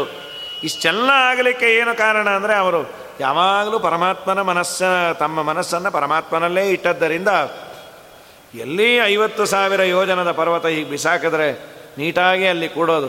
ಅದಾಗಬೇಕು ಅಂದರೆ ತೇನಮ ಕೌಶಲಾಯ, ನಿನ್ನ ಕುಶಲತೆಗೆ ದೊಡ್ಡ ಒಂದು ನಮಸ್ಕಾರ ಅಂತ ವಾಯುದೇವರು ಮಾಡು. ನಿನ್ನಲ್ಲಿರುವ ಕುಶಲತೆ, ಅಪ್ಪ ಎಷ್ಟೋ ಜನದಲ್ಲಿ ಯೋಗ್ಯತೆ ಇರುತ್ತೆ, ಆಪರ್ಚುನಿಟಿನೇ ಬಂದಿರೋದಿಲ್ಲ. ಕೌಶಲ ಇದೆ, ಒಮ್ಮೆ ಆಪರ್ಚುನಿಟಿಯನ್ನು ಕೊಡ್ರಿ ನಾನು ತೋರಿಸ್ತೀನಿ, ಇಲ್ಲ ನಿನಗೆ ಎಕ್ಸ್ಪೀರಿಯೆನ್ಸ್ ಬೇಕು, ನೀ ಕೆಲಸ ಕೊಟ್ಟರೆ ಎಕ್ಸ್ಪೀರಿಯೆನ್ಸ್ ಬರುತ್ತೆ. ಇದ್ದ ಕುಶಲತೆ ವ್ಯಕ್ತ ಆಗಬೇಕು, ಸ್ಥಿರವಾದ ಫಲ ಸಿಗಬೇಕು. ಅಂತಾದರೆ ಈ ಶ್ಲೋಕವನ್ನು ಪಾರಾಯಣ ಮಾಡಿರಿ ಅಂಥೇಳಿ ವಿಶೇಷವಾಗಿ ವಾಯುದೇವರ ಮಹಿಮೆ ಅದನ್ನು ನಿತ್ಯ ನಮ್ಮೆಲ್ಲ ಸ್ಥಿರವಾಗಿ ನಾವಿರಬೇಕು ಅಂದರೆ ವಾಯುದೇವರನ್ನು ಈ ರೀತಿ ಕೊಂಡಾಡ್ರಿ ಅಂತ. ಇನ್ನು ವಾಯುದೇವ ನಿನ್ನ ಅದ್ಭುತವಾದ ಯೋಗ್ಯತೆ, ರಾವಣನನ್ನು ನೀನು ಹೊಡೆದಿದ್ದು ತುಂಬ ಚೆನ್ನಾಗಿ ಹೊಡೆದಿ. ನಮ್ಮಲ್ಲೂ ಅನೇಕ ದೈತ್ಯರಿದ್ದಾರೆ, ಆ ದೈತ್ಯರನ್ನು ನೀನು ಗುದ್ದು. ಏನಾಯಿತು? ರಾವಣ ಬಂಗಾರದ ಕವಚ ಎಲ್ಲ ಹಾಕೊಂಬಂದ್ಯಾನ, ವಾಯುದೇವರು ಒಂದು ಮುಷ್ಟಿಯಿಂದ ಗುದ್ದಿದ್ರು, ಹಳ್ಳ ಬಿದ್ದೋಯ್ತು ಎದೆಯಲ್ಲಿ. ಹಳ್ಳ ಬಿದ್ದು ಅದೆಲ್ಲ ಪುಡಿ ಪುಡಿ ಆಗೋಯ್ತು ಎಲುಬು, ಅಲ್ಲಿ ಒಂದಿಷ್ಟು ರಕ್ತ. ಅದು ಹೇಗಿತ್ತು ಅಂತಂದರೆ ಬಂಗಾರದ ಪರ್ವತದ ಮಧ್ಯದಲ್ಲಿ ಒಂದು ರಕ್ತದ ಸರೋವರದಂತೆ ಕಾಣಿಸ್ತಾ ಇತ್ತಂತೆ. ರಾವಣನ ದೊಡ್ಡ ದೇಹ ಕೆಳಗೆ ಬಿದ್ದಿದೆ, ರಾವಣನ ದೇಹದ ಎದೆಯಲ್ಲಿರುವ ಕೆಂಪು ರಕ್ತ ನೀರಿನಂತೆ ಕಾಣ್ತಾ ಇದೆ. ಅಂಥ ಮುಷ್ಟಿನಿಂದು ಆ ಮುಷ್ಟಿ ನನಗೆ ಇಷ್ಟವನ್ನು ಕೊಡಲಾರದ ಅಂತ, ನಿನ್ನ ಮುಷ್ಟಿ ನನಗೆ ಇಷ್ಟವನ್ನು ಕೊಡಲಿ. ಎಂಥ ಮುಷ್ಟಿ? ರಾವಣನಂಥ ದೈತ್ಯನನ್ನು ಹೊಡೆದಂತಹ ಮುಷ್ಟಿ. ನನಗೂ ನಾನಾ ತರಹದ ಸಮಸ್ಯೆಗಳಿದೆ. ರಾವ ರಾವ ರವ ಅಂದರೆ ಇದು ಶಬ್ದ ಅಂತಾನೆ, ರಾವಣೋ ಲೋಕರಾವಣ. ಎಲ್ಲರ ಕೈಲೂ ಕಿರ್ಚಿಸ್ತಾ ಇದ್ದ, ನಾನಾ ತರಹದ ತೊಂದರೆಯನ್ನು ಕೊಟ್ಟು.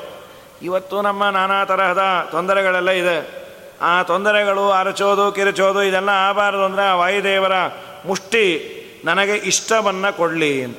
ಎಂಥ ಮುಷ್ಟಿ ಅಂದರೆ ಇಂಥ ಮುಷ್ಟಿ ಅಂತ. ದೃಷ್ಟ್ವಾ ದುಷ್ಟಾಧಿಪೋರ ಸ್ಫುಟಿತ ಕನಕ ಸದ್ವರ್ಮ ಗೃಷ್ಟಾಶ್ಚಿಕೂಟಂ ನಿಸ್ಪಿಷ್ಟಂ ಹಾಟಕಾದ್ರಿ ಪ್ರಕಟ ತಟ ತಟಾಕಾತಿಶಂಕೋ ಜನೋಭೂತ್ ಏನಾಜೋ ರಾವಣಾರಿ ಪ್ರಿಯನಟನ ಪಟುರ್ಮುಷ್ಟಿರಿಷ್ಟಂ ಪ್ರದೇಷ್ಟುಂ ಕಿನ್ನೇಷ್ಟೇ ಮೇಷತೇಷ್ಟ ಪದಕಟಕತಟಿತ್ಕೋಟಿಭಾಮೃಷ್ಟಕಾಷ್ಟ ಮೇಷತೇಷ್ಟಾ ಪದಕಟ. ಹೇ ಹನುಮಂತ, ಆಜು ಯುದ್ಧದಲ್ಲಿ ನೀ ಏನು ಮಾಡಿದೆ? ದುಷ್ಟಾಧಿಪ, ಮಹಾದುಷ್ಟರಿಗೆಲ್ಲ ನಾಯಕನಾದ ರಾವಣನನ್ನು ಹೊಡೆದಿ ಅವನ ವಕ್ಷಸ್ಥಳಕ್ಕೆ. ಅದನ್ನೇ ನಾನು ತಾತ್ಪರ್ಯದಲ್ಲಿ ಇನ್ನೂ ಅಂತಾರಾಚಾರ್ಯರು, ಅವನು ಒಮ್ಮೆ ಹೊಡೆದಾಗ 10 ತಲೆಯಿಂದ ರಕ್ತ ಕಾರ್ದ, ಕಾರಿ ಕೆಳಗೆ ಬಿದ್ದಿದ್ದ. ಬಿದ್ದು ಸ್ವಲ್ಪ ಸುಧಾರಿಸ್ಕೊಂಡ ಮೇಲೆ ಅಂದ, ಹನುಮಪ್ಪ ಏನು ಹೀಗೆ ಹೊಡಿತಿ? 10 ಬಾಯಿಂದ ರಕ್ತ ಬರೀ ಒಂದು ಮಖಕ್ಕೆ ಹೊಡಿಬೋದಪ್ಪ, ಒಂದು ಕೊಟ್ಟರೆ 10 ಬಾಯಿಂದ ರಕ್ತ ಕಾರ್ದೆ, ನಾ ಎಲ್ಲಿ ಹೊಡೆದೆ ಅಂದರು. ಏನು ನೀವು ಹೊಡಿದೆ, ಈ ಥರ ಇನ್ನಾವನು ಹೊಡಿಬೇಕು, ನಾ ಹೊಡೆದಿಲ್ಲ ಮುಚ್ಚು ಬಾಯಿ ಅಂದರು. ಹೊಡೆದಿಲ್ಲ ಅಂತೆಲ್ಲ ನೋಡು, ನಾನು ಹೊಡೆದೆ ಅಂದರೆ ಯಾಕೆ ಹೊಡೆದಿ ಅಂತ ಕೇಳಲಿಕ್ಕೆ ಅವನು ಇರಬಾರ್ದು, ಅವನಿದ್ದಾನೆ ಅಂದರೆ ನಾ ಹೊಡೆದಿಲ್ಲ ಅಂತಾನೆ. ಮತ್ತು ಇದೇನು ಅಂದರು, ನಾ ಏನೋ ಈ ಕೈ ಅನ್ಬೇಕಾ, ನಿನ್ನ ತಲೆ ಅಡ್ಡ ಬಂದಿರಬೇಕು, ಹೀಗೆ ಅಂದೇ ಏನು ಅದು ಏಟು ಬಿದ್ದಿದ್ದು ಮಗನೇ ಅಂದು. ಯದುಪಾತ್ತ ಜೀವಿತಂ,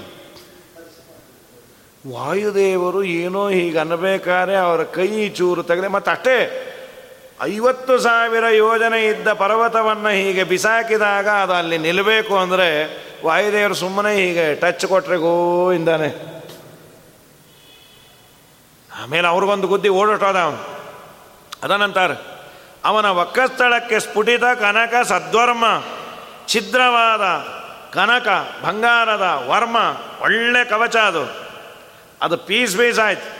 ಕೃಷ್ಣಾಸ್ಥಿಕೂಟಂ, ಪುಡಿ ಮಾಡಲ್ಪಟ್ಟ ಅಸ್ಥಿಕೂಟ. ಧೃಷ್ಟ ಅಂದರೆ ಪುಡಿ ಮಾಡೋದು, ಅವನ ಅಸ್ಥಿಯ ಕೂಟಗಳು, ಕೂಟ ಅಂದರೆ ಸಮೂಹ. ಎದೆ ಇದೆಲ್ಲ ಪುಡಿ ಪುಡಿ ಆಯಿತು. ನಿಷ್ಪಿಷ್ಟಂ ಹಾಟಕಾದ್ರಿ, ಅದು ಅತೀ ಚೂರ್ಣ.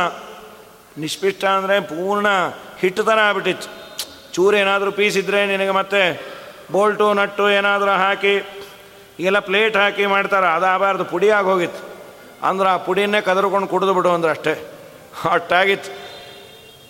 ಅದನ್ನು ನೋಡಿ ಹಾಟಕಾದ್ರಿ ಪ್ರಕಟ ತಟ ತಟಾಕಾತಿಶಂಕಃ, ಬಂಗಾರದ ಪರ್ವತವಾದ ಮೇರುವಿನ ಬುಡದಲ್ಲಿ ಪ್ರದೇಶದಲ್ಲಿ ಒಂದು ಕೆರೆ ಇದೆಯೋ ಏನೋ, ಆ ಕೆರೆಯಲ್ಲಿ ರಕ್ತದ ಊಕುಳಿ ನೀರನ್ನು ತುಂಬಿದಾರೋ ಏನೋ ಅನ್ನೋ ಥರ ಇತ್ತು.